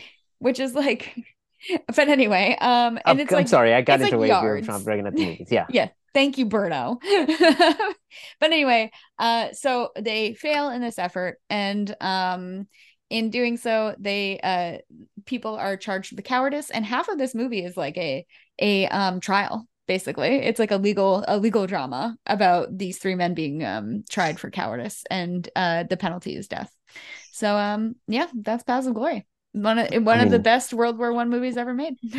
Paths of Glory, the uh, Law and Order of World War One movies. the and Order World movies. Uh, Kirk Douglas just fucking being the most Kirk Douglas, Kirk Douglas in the whole world, just I mean- absolutely killing it. There's a reason why Kirk Douglas is like legendary, right? Mhm. I mean, number one, he's a good-looking man. He's a good-looking man, Can fucking act his ass off. He can act- shit! and he is such a quintessential like tough man. Like he doesn't he just seem yeah. like the 1950s tough man where you're like that man. Like if I if anybody was gonna take the anthill, it would be Colonel Dax. You know? Yeah. Like It- Kirk Douglas, like himself, I feel like he's a guy who he's one of those like you ever meet like one of those like 70 year old men who Mm-hmm. just like has perfect posture and like he's like five six, so Yeah. not imposing, but then he like come here, buddy, and he just like grabs your shirt and it's just like, oh my god, like I feel suddenly like I, my life is gonna end if I if you Yeah. don't let go right now because you you I I've given myself up to you. Yeah. It's like a, have you ever met like an older man that's been doing like manual labor his whole life? And Yeah, you're like, that- you're the what I mean. strongest, you're the strongest human I've ever met in my life. I only. I only hang out with workout bros and none of them can lift as much as you can lift on like a regular day. Yeah. like through your work. You're like a roofer that's been carrying like roofing materials up a ladder your whole life, Mhm. like without And- any like pulley system. Yeah, and one thing I, I did appreciate about this like, well, so one, two, I have two two thoughts about this. Number Okay. one is that um, as I watch this, if I'm it's like, negative, I just want you to know you're wrong. But go. no, number one is that like I'm like, man, it's not as realistic because um the the actors in this are all like 30 35 year old men and i'm like imagine this but with 19 18 year olds. Yeah. yeah, Yeah. that's or at this point in the war probably 17 year olds Yeah. um well, this is a few. This is a few couple years into the war, right? The war started in Yeah. 1914. This is 1916. Yeah. Um, and that's number one. And then number two is like he he definitely has that hardened face of like I've I've already seen two years of this war. Mhm. I've seen this all this shit. And it's like none of this is gonna turn out well. And he just wears that face the entire time where it's just like Yeah. ah, another up I guess I guess another two hundred of my men are gonna die for no reason. There's a So there's he- at the beginning of this movie. There's a really good quote that's like, talking about World War One, and it's just the voiceover saying like successful attacks were measured in hundreds of yards and paid for Yeah. in hundreds of thousands of lives, and you're like, Pretty much. God damn, like that's so bleak. The, So- the, the whole movie is bleak. It's just Yes. it, it- there is no like it, it- This so is not a good time. We're not here for a good time. there is no glory on this path. Mhm. like it's basically like the whole movie is about the futility of of war and specifically the futility of this kind of war, right? Of like World War One trench warfare where you're Yeah. inching and and you're destroying an entire town or village or country for like a couple yards here and there. I'm gonna I'm gonna say this, man. I really think you would enjoy All Quiet on the Western I Front. know I would. I know I would. I, You I am really- gonna watch I'm- it. I'm gonna have to. I might have to force you to watch it on this podcast because I, really think like that movie gets that across Yeah. better than anything else I've ever seen. Look, which is I- just like because it shows like the different aspects of it, which Yeah. is like oh, it starts with like these kids who are like yes, we're gonna do it for the fatherland and all that stuff, and then like by the end of it, it's just like. Uh, I have to go over this this wall. I'll probably die, but whatever. Yep. It, it the is futility it war, basically, Yeah. especially World War One. Which again, the, I, okay, sorry, sorry, sorry. Go ahead. The, you mean the meat grinder? the meat grinder. The reason why it's a meat grinder is because essentially you had 1920s technology meeting 19 uh, meeting 1820s uh battle plans. yeah. So it's just like, hey guys, just run up that hill and take it, and not realizing like, guys, machine guns. Machine exist guns now. exist. Yeah, you can't. You just can't do it. Artillery and machine guns exist. I I forget you're the just exact. gonna explode. I forget the exact the exact number that um, Dan Carlin cited, but it was something like the first six weeks of the war of World War One had like 1.5 million people died It's eh, just unimaginable. because they just they they were literally learning as they went along, Yeah. which is Well, something that World War World War One is like they didn't even have metal helmets. Like it, No. like it, they. Was it? Was it France? Was it France that sent people first- in thinking thinking that it would be over really really quickly, and they do not. All of them. all of them sent them in. All of them were like, "We'll be we'll be home by Christmas." They all thought that. France, Britain, uh, the Russians never even the Russians never at no point issued fucking metal helmets. That's how that's how much they they again. we- Are we gonna get into Well, the World Russian the Russian plan for any war seemingly is just like throw bodies at it. It's fine. Yeah. yeah, yeah. Don't worry, throw bodies at it, and and if enough people die, we'll just come back to Russia, and the winter will kill them. yeah. That's the. Russian plan. Everything Jesus is Christ. fine. It Um, honestly makes you go like, how the fuck did the Mongols take, take Russia? It doesn't make any sense. Um. Okay. Anyway, yeah. Let's let's get into this. How So, did the Russians take Russia? Jesus Christ. okay, go ahead. according to the Russians, they're just tough, man. They're just tough. I mean, they are. Jesus Christ. Anyway, but yeah, so yeah, it's the fruit. This is this I like because it starts with the futility of war. The futility or the, what's the other brutality. brutality of? Uh, sure, I, I'm I'm thinking of another word, but it's just. Not I feel like you're combining fru- uh futility and brutality, and you said Ah, frutility. yes. Brutality of war. Yes, that is a word now, though. I so can I wait? I have a couple of things. So first off, I've I've seen this movie a few times now. Love it every time. Um, Mhm. I always forget that they are French soldiers. They're supposed to be French soldiers. yeah, which, Which- already makes me hate them. Well, it's ba- it's a, it's based on a book, which is I think one of the reasons that um they are French because they they get in there and I was like, oh, these poor American soldiers, and then General Moreau comes in with his British accent, and I had to be like, oh right.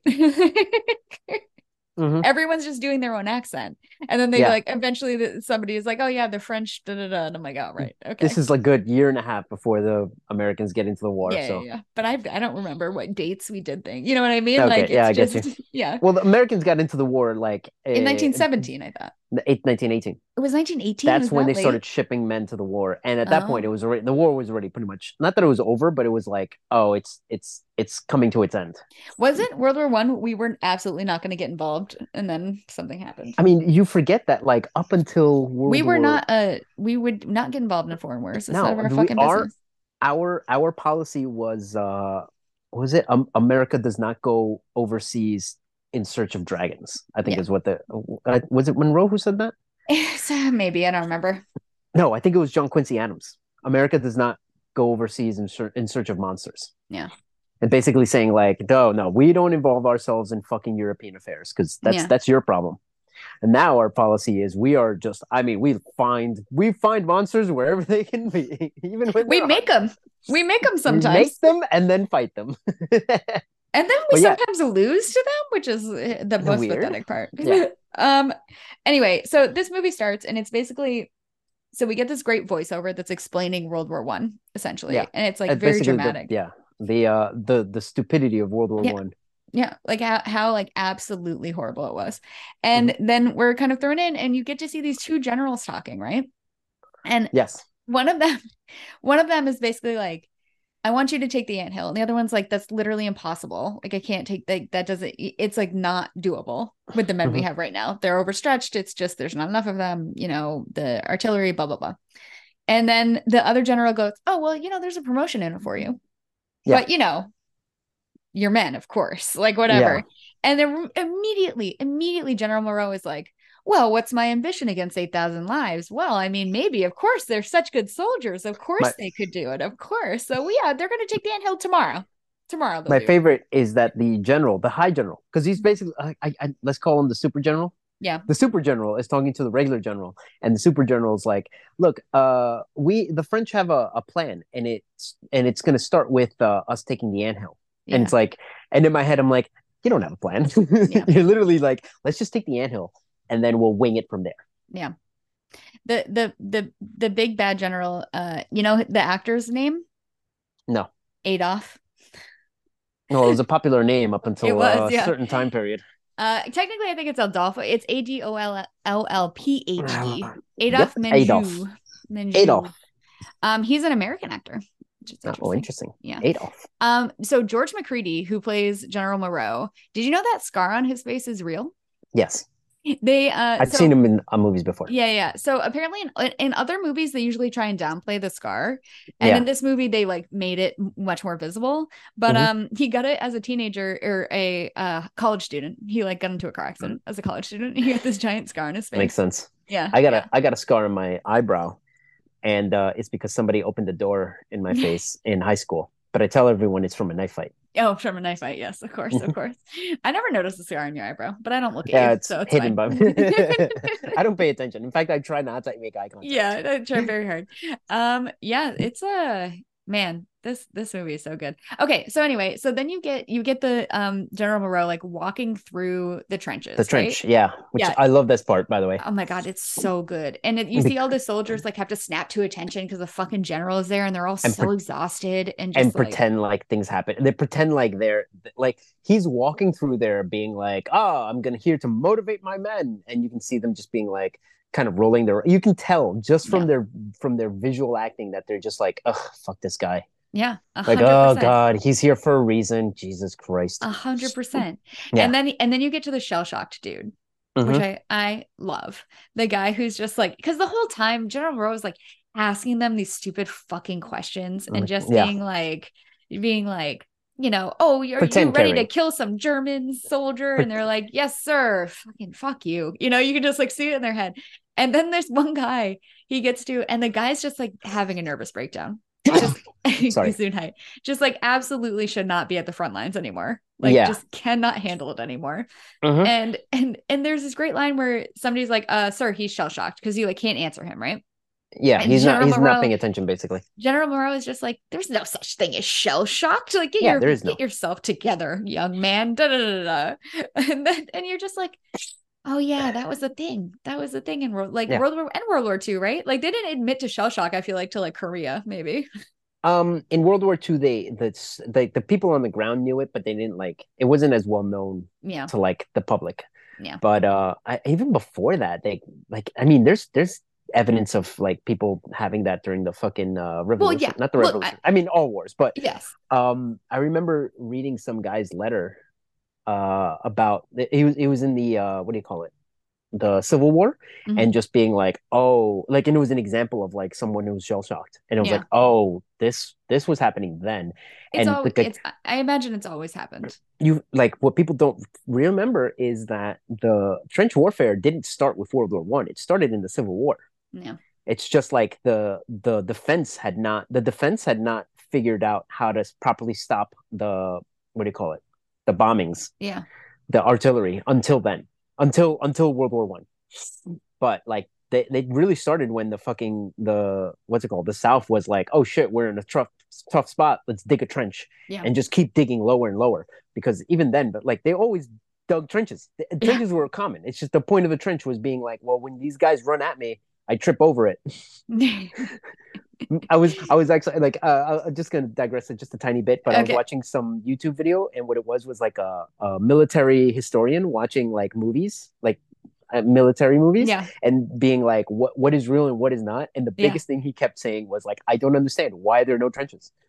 There's no trenches, and they're like, oh look, here's a flaming, here's a, something like a, a barrel that's on fire rolling. I guess Yeah. people like fire for no reason. Where are the trenches in all this? And it's like it is like rule number one of ancient warfare yeah. if you have if you have 10 minutes dig a hole if you got 20 minutes dig another hole just keep digging holes and then your opponent can't ride to you on a horse Right. it's so simple um uh yes, that makes Okay, a lot sorry. of sense. Yes. I, I digress but yes uh yeah so yes it's about the trench warfare and um yeah he's walking through the trenches and just yeah the shells the guy who is just shell shocked and of course he slaps him Yeah. And he's well, like, I get him out of the front line. It's like going to be like a virus. Meanwhile, all the soldiers are just like, this guy's just fucking here. Yeah. Like, he's like ruining our you. lives right now. like yeah, he's making an already difficult thing worse. Um and then uh and then yeah, he goes and he talks to the um Kirk Douglas. Kirk Douglas, Colonel Dax. What a Mhm. name. Your boy. What a fucking name for Kirk for what- this I mean, Kirk Douglas is a man's man. Dragon. Also, Again, he Dax is like- like good name. Like it is a good damn. name. I, I I just want to remind you. Like I know that that like anytime we watch a movie, you have to remember these are theater geeks. So Yeah. just imagine the theater geek pretending to be a man's man. It's like that's not true. But Kirk Douglas, I feel like he's the guy who was like, I'm the captain of the football team, and I was in the theater club.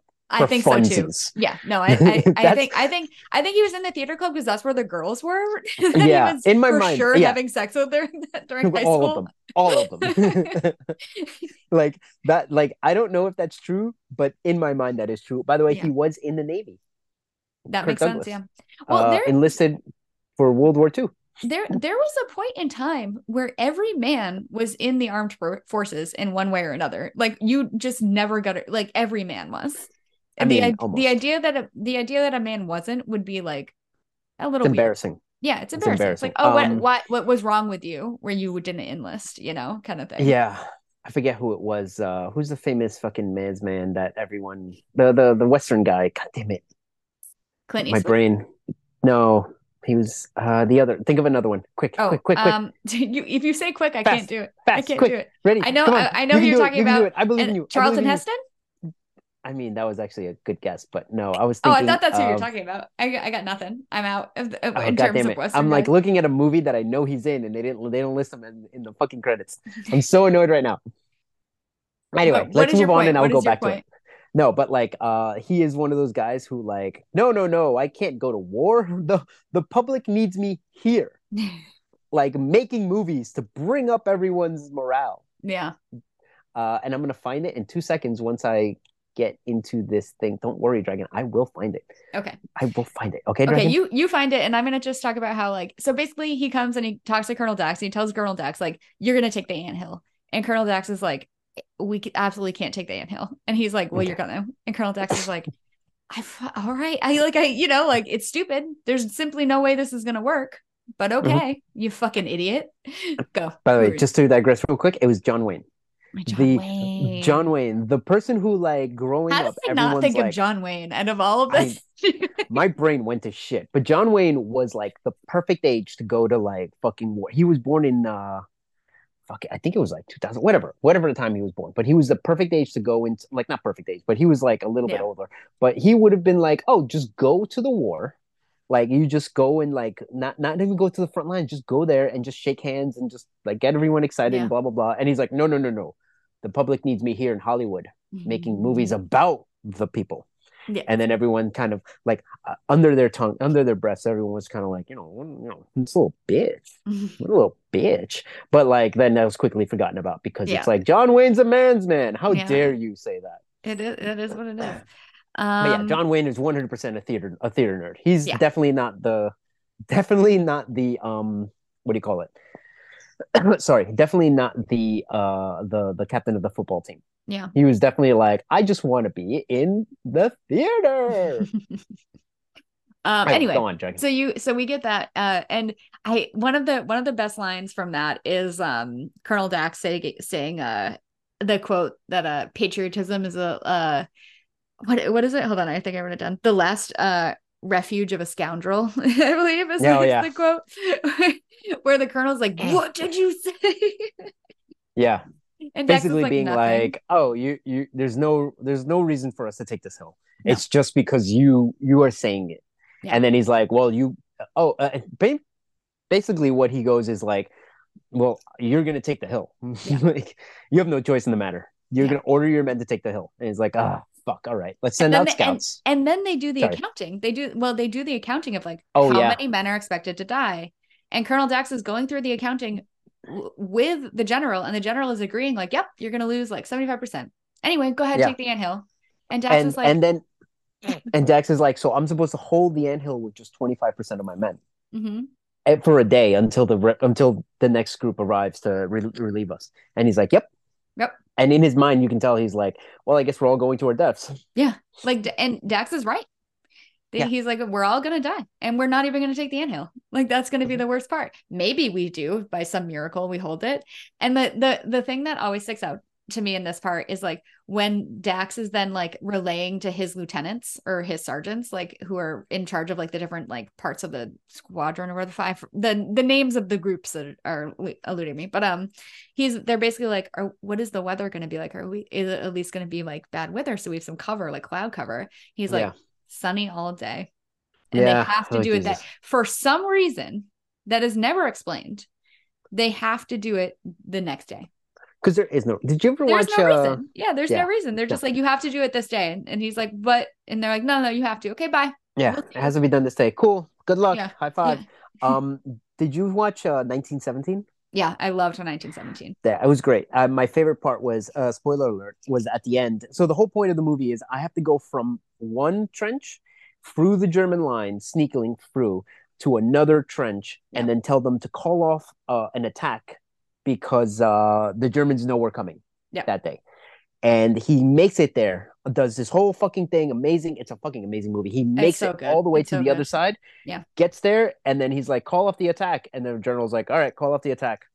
I guess. And then he's just like, and he's like, oh my God, we saved so many men. And he's the general's just like, I mean, they're, they're going to send them out tomorrow and they're going to die anyway. Yeah. And it was like, oh, right. like this entire movie, you're with this, hoping this guy gets across to save these men. And then he gets there and the guy's just like, yeah, cool. You, you bought him another day. Oh, yeah. Oh, well Yeah. it's just again a fucking like uh, it's just one thing that I love about the World War One movies is just the the concept of like none of this matters. Yeah. Oh, we're just sending men to die for no fucking reason. Yeah. Literally, it- Yeah. it's it's all for naught. And then and I I think in here too, like we haven't gotten to the I think we passed the point where um the uh sergeant goes out on a night patrol with two guys. Well, they and- go they go to scout. oh to scout. Is that what it was? Yeah, they're going Okay. to scout. I guess that's next then. Yeah. No, but uh, basically he's drunk, goes out scouting mission, uh, comes out with two men. One of them he doesn't like. basically, he's like, "All right, uh, why don't you go over there and investigate this plane that was shot down?" I don't fucking know. I I, and then he's like, "All right, cool." And then the the the drunk guy, basically the drunk the drunk sergeant, is just Yeah. like, uh, He uh, not panics. sergeant, lieutenant, No, It's just uh, like, oh, "Oh, is no, let? I me- he was. I don't know the he was a difference. lieutenant. Yeah, and he's like, "Yeah, I don't know either. I'm sorry, I, I'm, I'm not a military man." yeah, he basically just grabs like a, a grenade, throws it, and then runs away, like, oh. yeah. He And then the uh, the other guy goes over and sees like, "Oh, you killed your own man with this grenade." for no reason. Like Yeah, you literally comes- just like you just freaked out. Yeah. And that was that. and then you come he comes back and is just like you you did this and the guy's like well i'm writing a report and i'm just going to say that he was I shot didn't. by enemy fire Yeah, and that's that. yeah and then it was like oh okay i guess Mm-hmm. uh which is interesting because it comes up later on Mm-hmm. Sure does. and all right so the, it comes the day of the attack Dragons they're going to attack the ant hill So and- stressful. jesus christ it is like it's yeah it basically it's like all right we're going to attack in two waves first wave is going to come in under heavy fire then the second wave comes in uh and really like to to to help push. to, to jump over the bodies of the first wave. yeah, to hope that the machine guns have run out of bullets at that point. yeah. I guess that's I guess that's their plan. Yeah. And then uh, you know all that uh, after the artillery artillery hits, and then they're like, all right, cool, let's go. And basically, the first wave goes in. Almost all of them die. hmm Second wave doesn't even leave Nope. Because the first they wave see, is like, they're like, no, why would we go? You're all dead. yeah, like literally none of you survived. Well, they also they make a good point too. Like they were falling back into the trenches dead. Like they were they were just popping up and immediately getting mowed down. So like, yeah, exactly. What are you gonna do? And So th- there are two parts in this movie that I get teary eyed at, and the first one is Colonel Dax like trying to urge his men through like no man's land, and it's just Yeah. so horrible. They're again, just he- they're just like, falling all around him, and that's it. You know, Kirk Douglas is such a good actor. Good God, So he's good. fucking good. Oh man, he's really fucking good. Because in was- that moment, you can see him just like, like hopeless, but at the same time being like, I have has to do it. done. Yeah, it has to be done, and yeah, he, they, there's nothing you can do about it. Here we are. Yeah. real man's man, Dragon, manly man. man, And then you get the fucking general being a piece of shit. uh-huh, who's like, fire your, fire the artillery on our own men his exact Why? line, his to teach exact them a line, lesson. His exact line is, um, if these little sweethearts won't face German bullets, they'll face French ones, which is so cold. Uh, that was actually a thing that the French would do is they would Yeah. have the generals st- the, the yeah the generals would stand behind be like everyone over the wall or else I start shooting Yeah. and that, they were like that's how we'll battle shell shock Great way. It's not just the French that would do it. Like that was a common like, you know, you have to you have to motivate the men to to go to their own deaths. yes Somehow. but the French were especially bad with this Yeah. Yeah, Uh, seemingly. mostly because the French were like we are the best fighting force in the world Yeah. and it, it was their refusal to be like we oh we have to we can't like it's a refusal to accept the fact that they can't just go and take it with will by will Yeah. like it was their refusal to do that that led to that. Because yes the germans did it the english did it but the french did it more than the rest because they had this pride thing of like we are the number one army. Yeah. like how dare us not be able to do this? Yeah. Uh yeah. So yeah fucking kirk douglas comes back and then uh fucking body lands on top of him he gets knocked out. Yep. yay. Uh all right so then comes the next part which is uh oh yeah the well you said the the general was like fire the artillery on the men mhm. and the artillery captain is like no no i need written confirmation because if something happens to you then it's on my ass Right. and the general's very annoyed very mad at I him for doing love that. I love that artillery guy being like, I'm absolutely not going to fire on my own. yeah people." the, the the man the man with morals Yes. who's the just one- like, the the no also the man with a with not just morals but like a spine to tell you like y- y- no I, And it helps that it helps that he's on a be- phone Yeah, and man smart enough to be like, because everyone else is fucking sh- shit. He's they're fucking afraid of this general. Yeah. Except for him, who's like, no. And his biggest, I, I, and he gives a very good answer, which is, if something happens to you, it's my fault. I need written confirmation that you did this, and I need it delivered to me. And it's Yeah. like I'm covering my ass here because this is a fucking bad. This is so, somewhere along the line. This is gonna fuck. Someone's gonna find out about this, and they're gonna come after me. So Yep. I need confirmation that you gave this order, and it's not just you telling me over the phone. Yeah. Like, because then you're just gonna lie and say you're not, which is exactly what I tell everyone. Which is like, this is why you email everything at Yeah, work. for fucking sure. Everything. You call someone. Someone calls you and asks you to do something. You email them back and confirm that you did it because Mhm. everyone will suddenly be like, "Oh no, that didn't happen." And Yeah. if someone's like, "No, I'm not going to email you this," then that's a good reason to not fucking do it. Essentially, that's what he learned. What I learned a long time ago.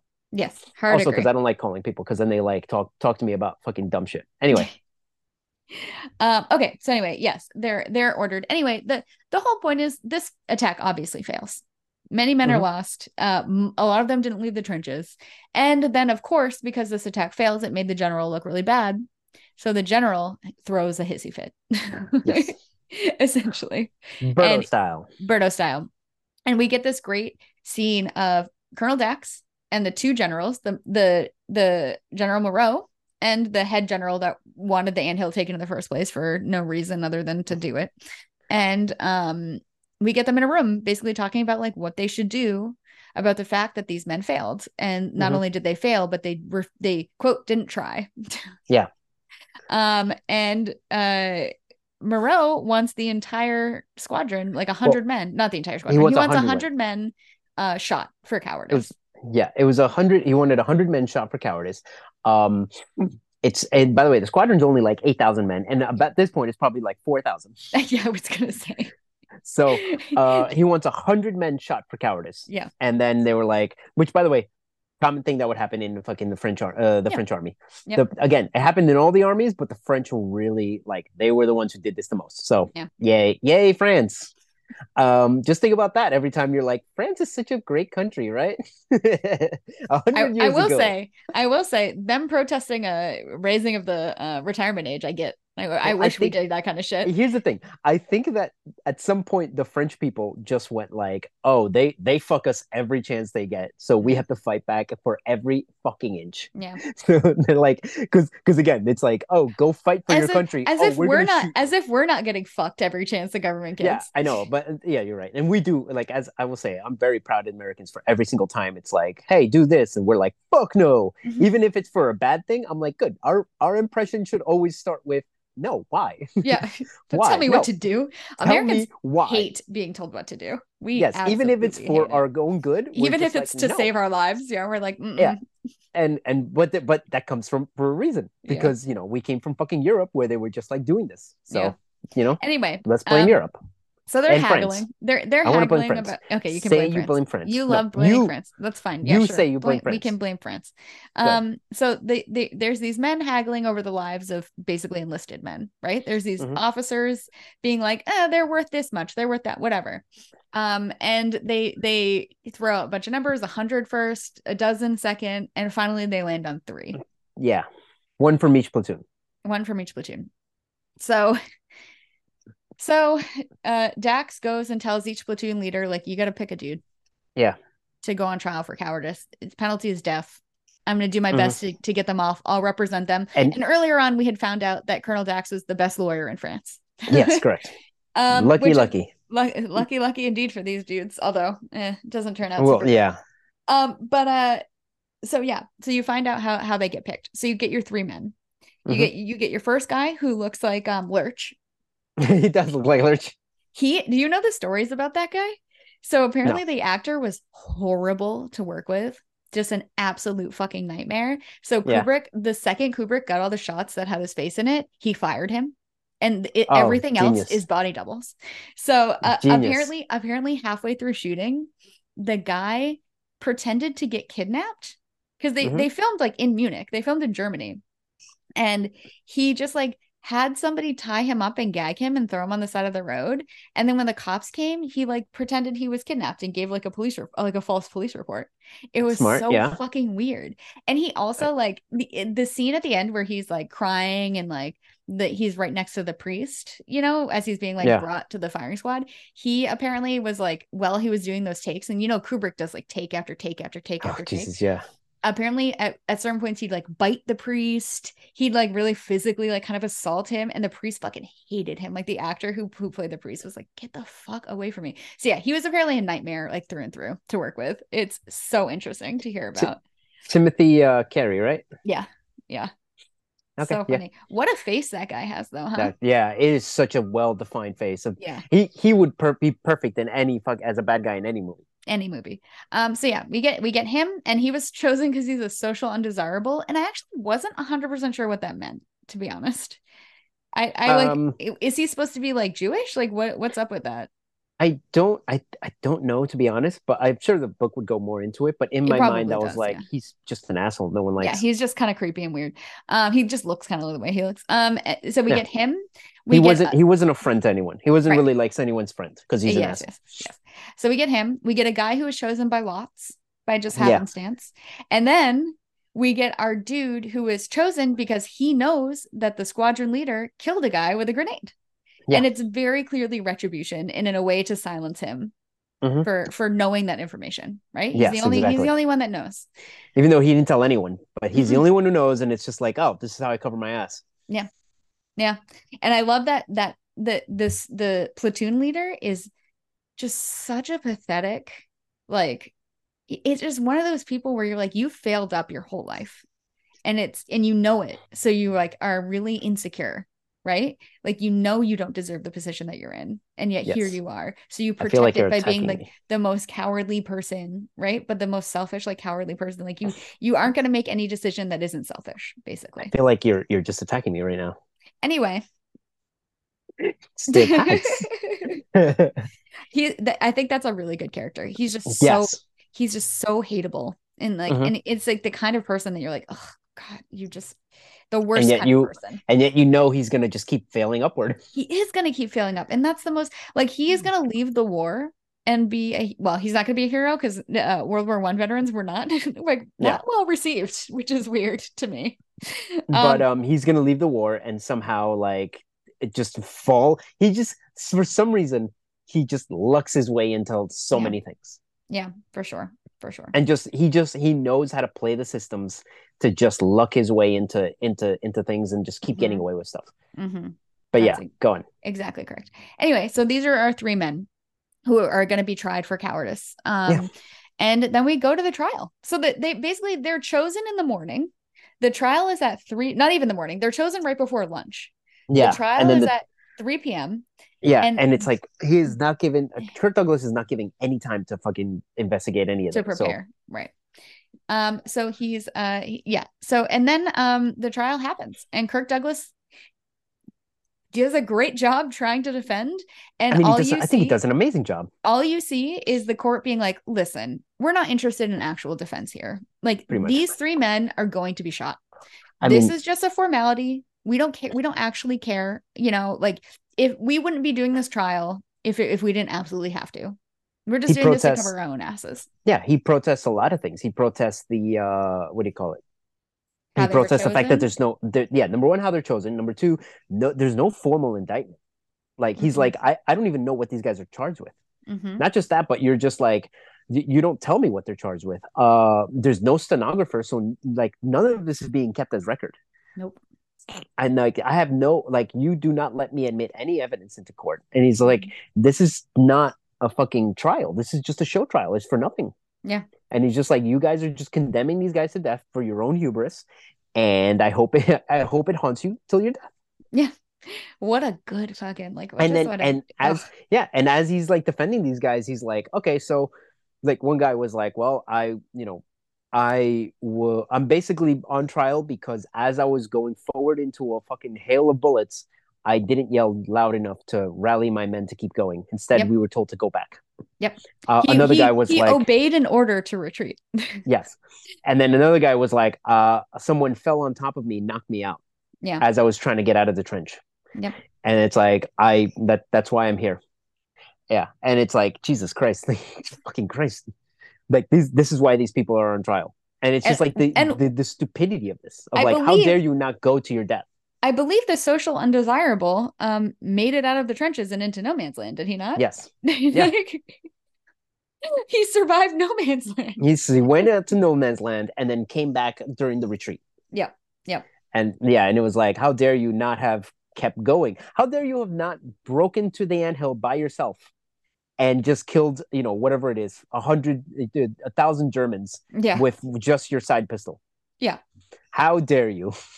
Well i like i like when he was like well everybody around me was dead and they were like so? You weren't? Yeah. You're like oh jesus christ. Yeah um, exactly. um, and anyway so those those are our three men. Kirk douglas does a great uh, defense and it doesn't matter because it was never a real trial to begin with. Correct. And the men are convicted at 3 p.m and they're uh they're set to death the next day set to exit at 7 a.m. bright and early the next morning. Mm-hmm. Um, and then, sorry. So then we get the evening, right? So we we have a couple of things happening, right? So we have the three men in the jail, and that's like a really good like you get to see them sort of deal with the fact that they are definitely going to die the next correct day. like yeah. there's there's nothing that's going to save them so you get denial right you get anger and you get acceptance accept- kind of acceptance yeah, yeah. kind of acceptance yeah. Those are. I those like the denial. that was my favorite. Yeah, the, I I, the denial of just like our like, social no, undesirable, just yeah, being like, I, it, no, Colonel Dax is going to get us out. Yeah, yeah, just crying the entire time, just being like, I'm going to get out of this. I don't care. I'm going to find a yeah. way to get out of this. Um, and what is it? Uh, what's his name? The, the the the the atheist, the the professor, who was just like, He, Was he he was the one. I think because they said they showed him earlier talking to someone about like the philosophy of like, Yeah. oh, are you afraid to die or are you afraid Yeah. of getting hurt? Blah, blah, They're blah, talking about that. ways to die. Yeah. Yeah, and I, at that point he had said he was a professor. Oh, I, I missed that. I don't I'm- know how I missed I it. might, by the way, I might be inventing things in my head because you know I'm a very I'm in lack of sleep right now. So, Yeah, that's fair. but um, yeah, he basically is like starts going crazy because he's just like anger, angry at all this, Mhm. and then like someone punches him, and then he, they basically he hits his head, and they're like, all right, we're gonna patch him up and fix him up to tomorrow, but he's completely knocked out and unconscious. He might not wake up.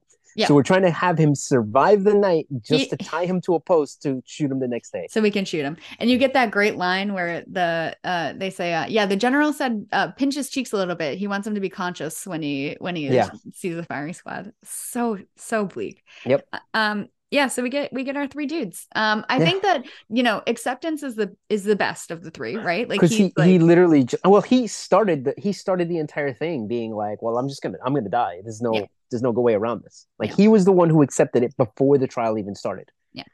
he knew. And he knew exactly why he got picked. Mhm. and it, and, and every yeah. Yeah and everything. So anyway so and he's also the one who like prepared a letter for his wife explaining the situation and like yeah you know gave it to the priest and was like i this is all i can do.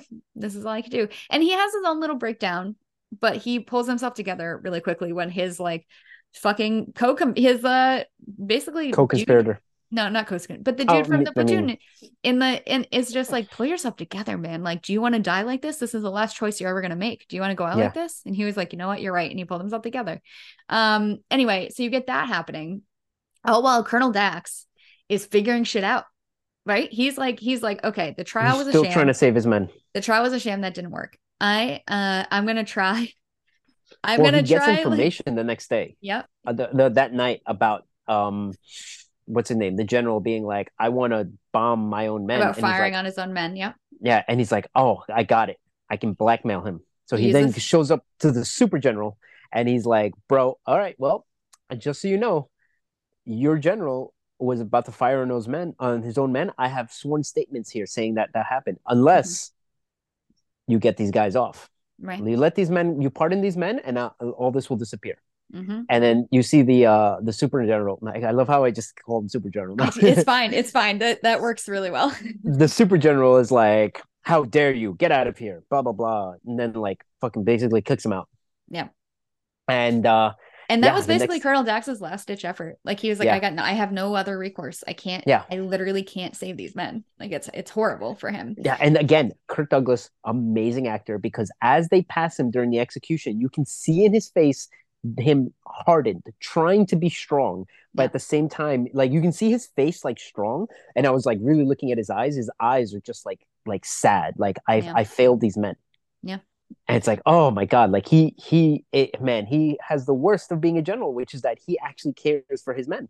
Yeah. Which is the terrible fucking general because you- you're sending men to die. Yeah. It, it, he he actually gives a shit. It's hor- it's horrible. Yeah.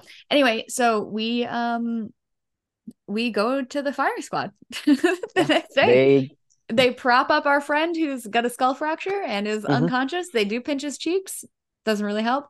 My favorite part though is Colonel Dax finds out, right? About what that sergeant did.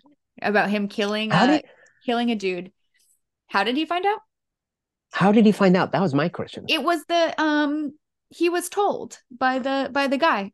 So it, that the the when the um when the three men are chosen, they're telling um they're telling Dax why they were chosen. Right? Yeah. When they first go go to when they're first taken to the jail. And that's when Colonel Dax finds out what happened with the grenade and the night the night patrol. Mhm. Um so Colonel Dax finds that out and he basically goes to that sergeant who killed him, one of his own and was and lied about it and was like his punishment is that he has to carry out the executions. He has Yeah. to be in charge of the executions. And I thought that was such good punishment. I was like Yeah. this coward needs to pay for his action somehow. And Colonel, only, and like, Colonel Dax knows there's no other way he's going to be able to do it, right? yeah, there's The he has one no the one recourse. witness, the one witness is about to be killed. Like he can't give a sworn statement now. So Yeah. it's like he's like the only recourse I have is to punish you in the way I, I can and this is the way I can. So yeah, you're you're the cross you have to bear is that you have to kill these men. And You're gonna be the one You are you're Yeah. the hand that does it, right? And you just see him like I, I I thought I thought the best part of this was when he goes up and he has to like give each man a blindfold or ask each man if they want a blindfold. And yeah, and the guy's like, no, I Yeah. don't want to bite. You're gonna have to fucking look at me as you kill me. That's that's your fucking punishment. And I was like, oh, that's I loved him. good. I loved him. And I also liked that like he could have said something to to the sergeant at that moment, right? He could have been And like I hope to. this I hope this haunts you for the rest of your life. You did this to me. It's your fault. Like he could have done any Mm. of that and he just decides to just not to like not Yeah. fuck with him like that. Which I was like, wow, that's such a good decision because I would not worse. I would not have decided that. Like I would have been like yeah, I, I want you to know that it's your fault I'm about to die and that like it's solely your fault and you did this to Yeah. me. I want this to weigh But- on your conscience for the rest of your life. it's even worse because the way he looks at him is just like, oh, this is gonna haunt your dreams for your entire life. I'm He- so glad that this, he looks like- at him almost with forgiveness, honestly. Like almost with Yeah. a like it it's what like, it is well, kind of. yeah. Yeah. it's it's it's just so good it's so well played because of the again the the the fact that he's not showing the the screaming emotions and everything and like telling people and all that and like Yeah. angry he's just like looking at him like well you did this it's all right Yeah. uh, we're all it's almost like he started the entire the entire war with the concept of we're all gonna die somehow this is just how it goes Yeah. and This- like this that to him is like even worse it's like oh you you were the reason for my downfall i thought it was going to be a german bullet but no it's you Yeah. Yeah. and it's almost like well this is what happens and Yeah. it's just like man that is even more haunting Yeah, than than anything else but uh Wild. yeah it was they all get ex- executed dragon Yeah. and then uh They sure do. the next part is to me the saddest thing which is basically fucking Kirk Douglas shows up go, goes Wait. uh, is invited sorry go ahead Wait, do, it, which which which part do you think is the saddest thing? Because there's the I cry at the end every time. uh, the, and I- the ending is very no it's the meeting I don't think that's what you're talking about. You're talking about the meeting. Okay, go ahead. um and it's the meeting beforehand which is uh uh basically the super general invites the general and uh what's his name uh Colonel Kirk Douglas Yeah. To to like a lunch I guess and then they're sitting there and he's just like explains to the general like well you fired upon your own men by the way uh we're gonna have to have an inquiry Yeah. and then and then he kind of like and then and then he's just like oh there this is terrible because he knows it's gonna fucking it's gonna ruin him It's gonna He's ruin his done. career. Yeah, that's it. and then he he basically just looks at Dax and he's like okay congratulations you got his job yeah. and then him he's just like i didn't want his job and then the general was just like that doesn't what are you make talking? Yeah, what are you talking about? This whole But- this whole time you've been an- angling for his job. He's like, and then you get that you get that part where the you you realize the general actually did not think Colonel Dax cared about his men. yes It like didn't it- occur to him. Go. to me that like yes that is the sad part but the sad part was also the super general essentially being like i did the right thing Mm. i killed men for cowardice Yep. and when you brought to me something horrible that my general did i'm going to put him on trial for it so i did the right thing and i'm like holy shit like he's right Yeah. like that is exactly what should happen he did the right thing because in another like another character would just be like oh um guess what oh uh sorry another character would just be like uh, in another movie basically he would just be like uh oh no let's just brush this under the rug Yeah. Don't worry i i, I need to keep my general things have to keep Right, going right. instead he does the right thing which is like look i uh, you blackmailed me with something and i instead of hiding it i'm exposing it to the world i did the right thing Mhm. and it's like yeah so But like, then you get you get Kirk Douglas being like the fact that you think that is like what what I I pity you because you think that or whatever his line is. That's so well he good. pities him because he thought he was angling for a higher for a promotion and to me again i'm like man i don't like probably like the reason it's sad is because that's the mentality like in the end the super general did the right thing he Mm. killed the men for cowardice which is uh, according to their rules what he should have done Yeah. and and he's like someone brought me information about my general Mhm. i need to punish him for it and then he's almost sad because he's like colonel dax you didn't want the job Yeah. like I offered you a promotion and you didn't want it. But it's like, all right, cool. Go go back to the lines. You have to your men have to go back to the front. And it's like it's it's just so weird because you see the dichotomy of like here's a man who cares because he Yeah. has to care about his Yeah. men. Yeah. And then here's a general who cares the way that a general doesn't ca- has to care, which is he can't care about his men; he has to care about the mission. Right. Um, I, So, I- yeah. d- did you did you think that the men having to go back to the front lines was punishment for Dax not taking that job? no, I thought I, did. thought that it might be. I was like, this could be played either way. Like if Dax had been like, "Thank you so much, I'm now the general," like maybe the men would have gotten a few more days. You know, I'm not saying they would have never gone back to the front, but like no, Yeah. I just I I don't think so. I think it's because just, it was I- it was basically like Colonel Dax turned down the job, and the general was like, "Okay, uh, your men are going to go back to the front lines right now." Okay, bye. Um, I I don't think so. Just because in my mind I'm like, well, that general that general just showed me he's a he's a good guy. He's not he's not out there to protect his men. He's not out there. He's just out there to get a mission done. he's like and- playing games. I- He's, He's- playing, playing say he's politics. He's playing playing, politics. I would But that's what. But I would say he's he's doing what he's basically like. Well, the like the the big boys say that we have to take this hill. Yeah. I'm giving it to you guys. Yeah.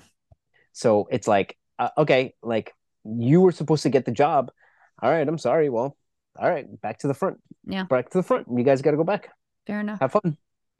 But yeah, and then of course we get that. Like, it's a really good scene at the end. It's a really, I, I really thought like it's a good way of ending the movie, which is uh he's about to go to an inn to be like, Mhm. all right, guys, we got to go back to the fucking front, Yeah. and then uh basically you just get this the men watching a German girl singing, and then you see the men starting like yeah, rah, rah, and then when the girl sings a sentimental, it's, it's a very like sad song, song. even though yeah, yeah. even though you you like I don't I don't fucking speak German. The men don't speak German, but yet they're sitting there like feeling the pain of like the joy of Yeah. just some girl singing. so th- this I always cry at this part. I'm just like, so beautiful is that? Because they get normalcy for a little bit and then they're yeah, like, just guess like what? just like this much. And you and they all like crave it so bad. And they're I, so I was listening to a blank. I re-listened to the blank check episode Uh, about this. just one thing. um, I in, yeah. in my opinion, Dax, because he doesn't then tell the men we have to go back to the front. He's just like, you know what? Let me give them another 10 minutes. Yeah. And that's what I think he does. He's like, let me just let them enjoy this moment. And then uh, I'm going to go to my quarters and then I'm going to come back in like 10, 15 minutes. And then, all right, guys, we got to go back to the front. Yeah. Go ahead. um. So I was listening to uh uh Oh, sorry. Fade to black. Movie over. Thanks ahead. back movie over yes.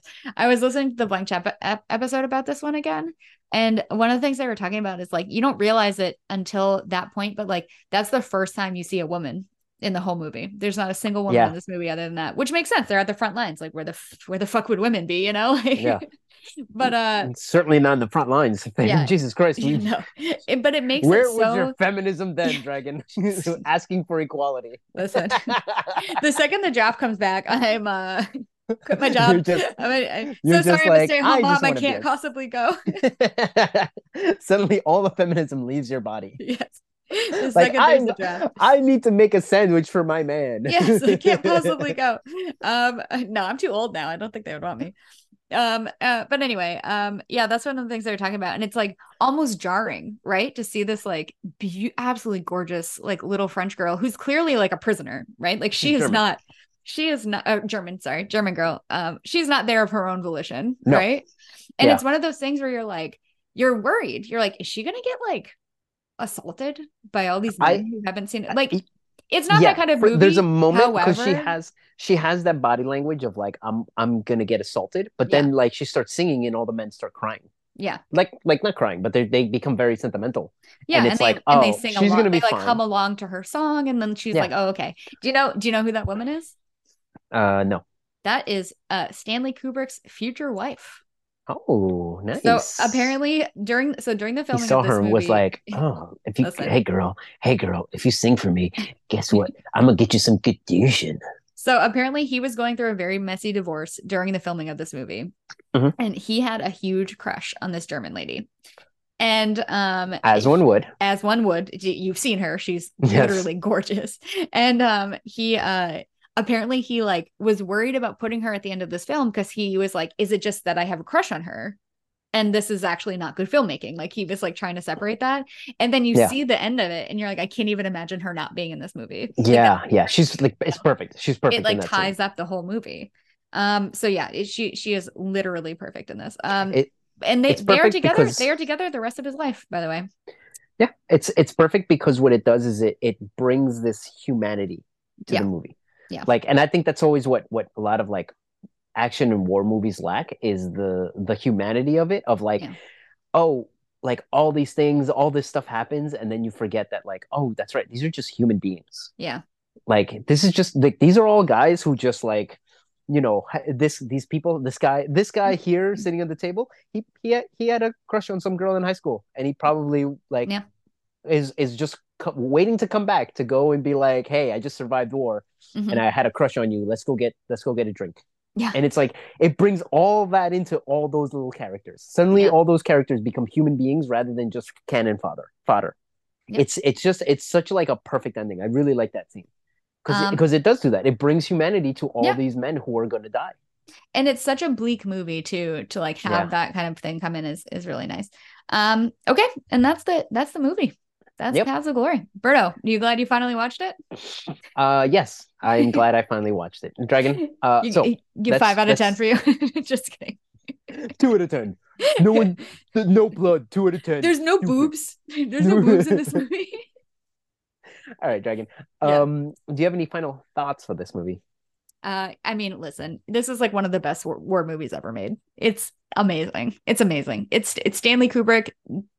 It, his early time, Stanley Kubrick started as a as like a photographer, like a newspaper photographer, and you see it. I feel like in this, in some of the ways he Yeah. like sets up the shots and the and what he's doing here. Um, it's a, a it's cinematographer yeah, sig- cinema.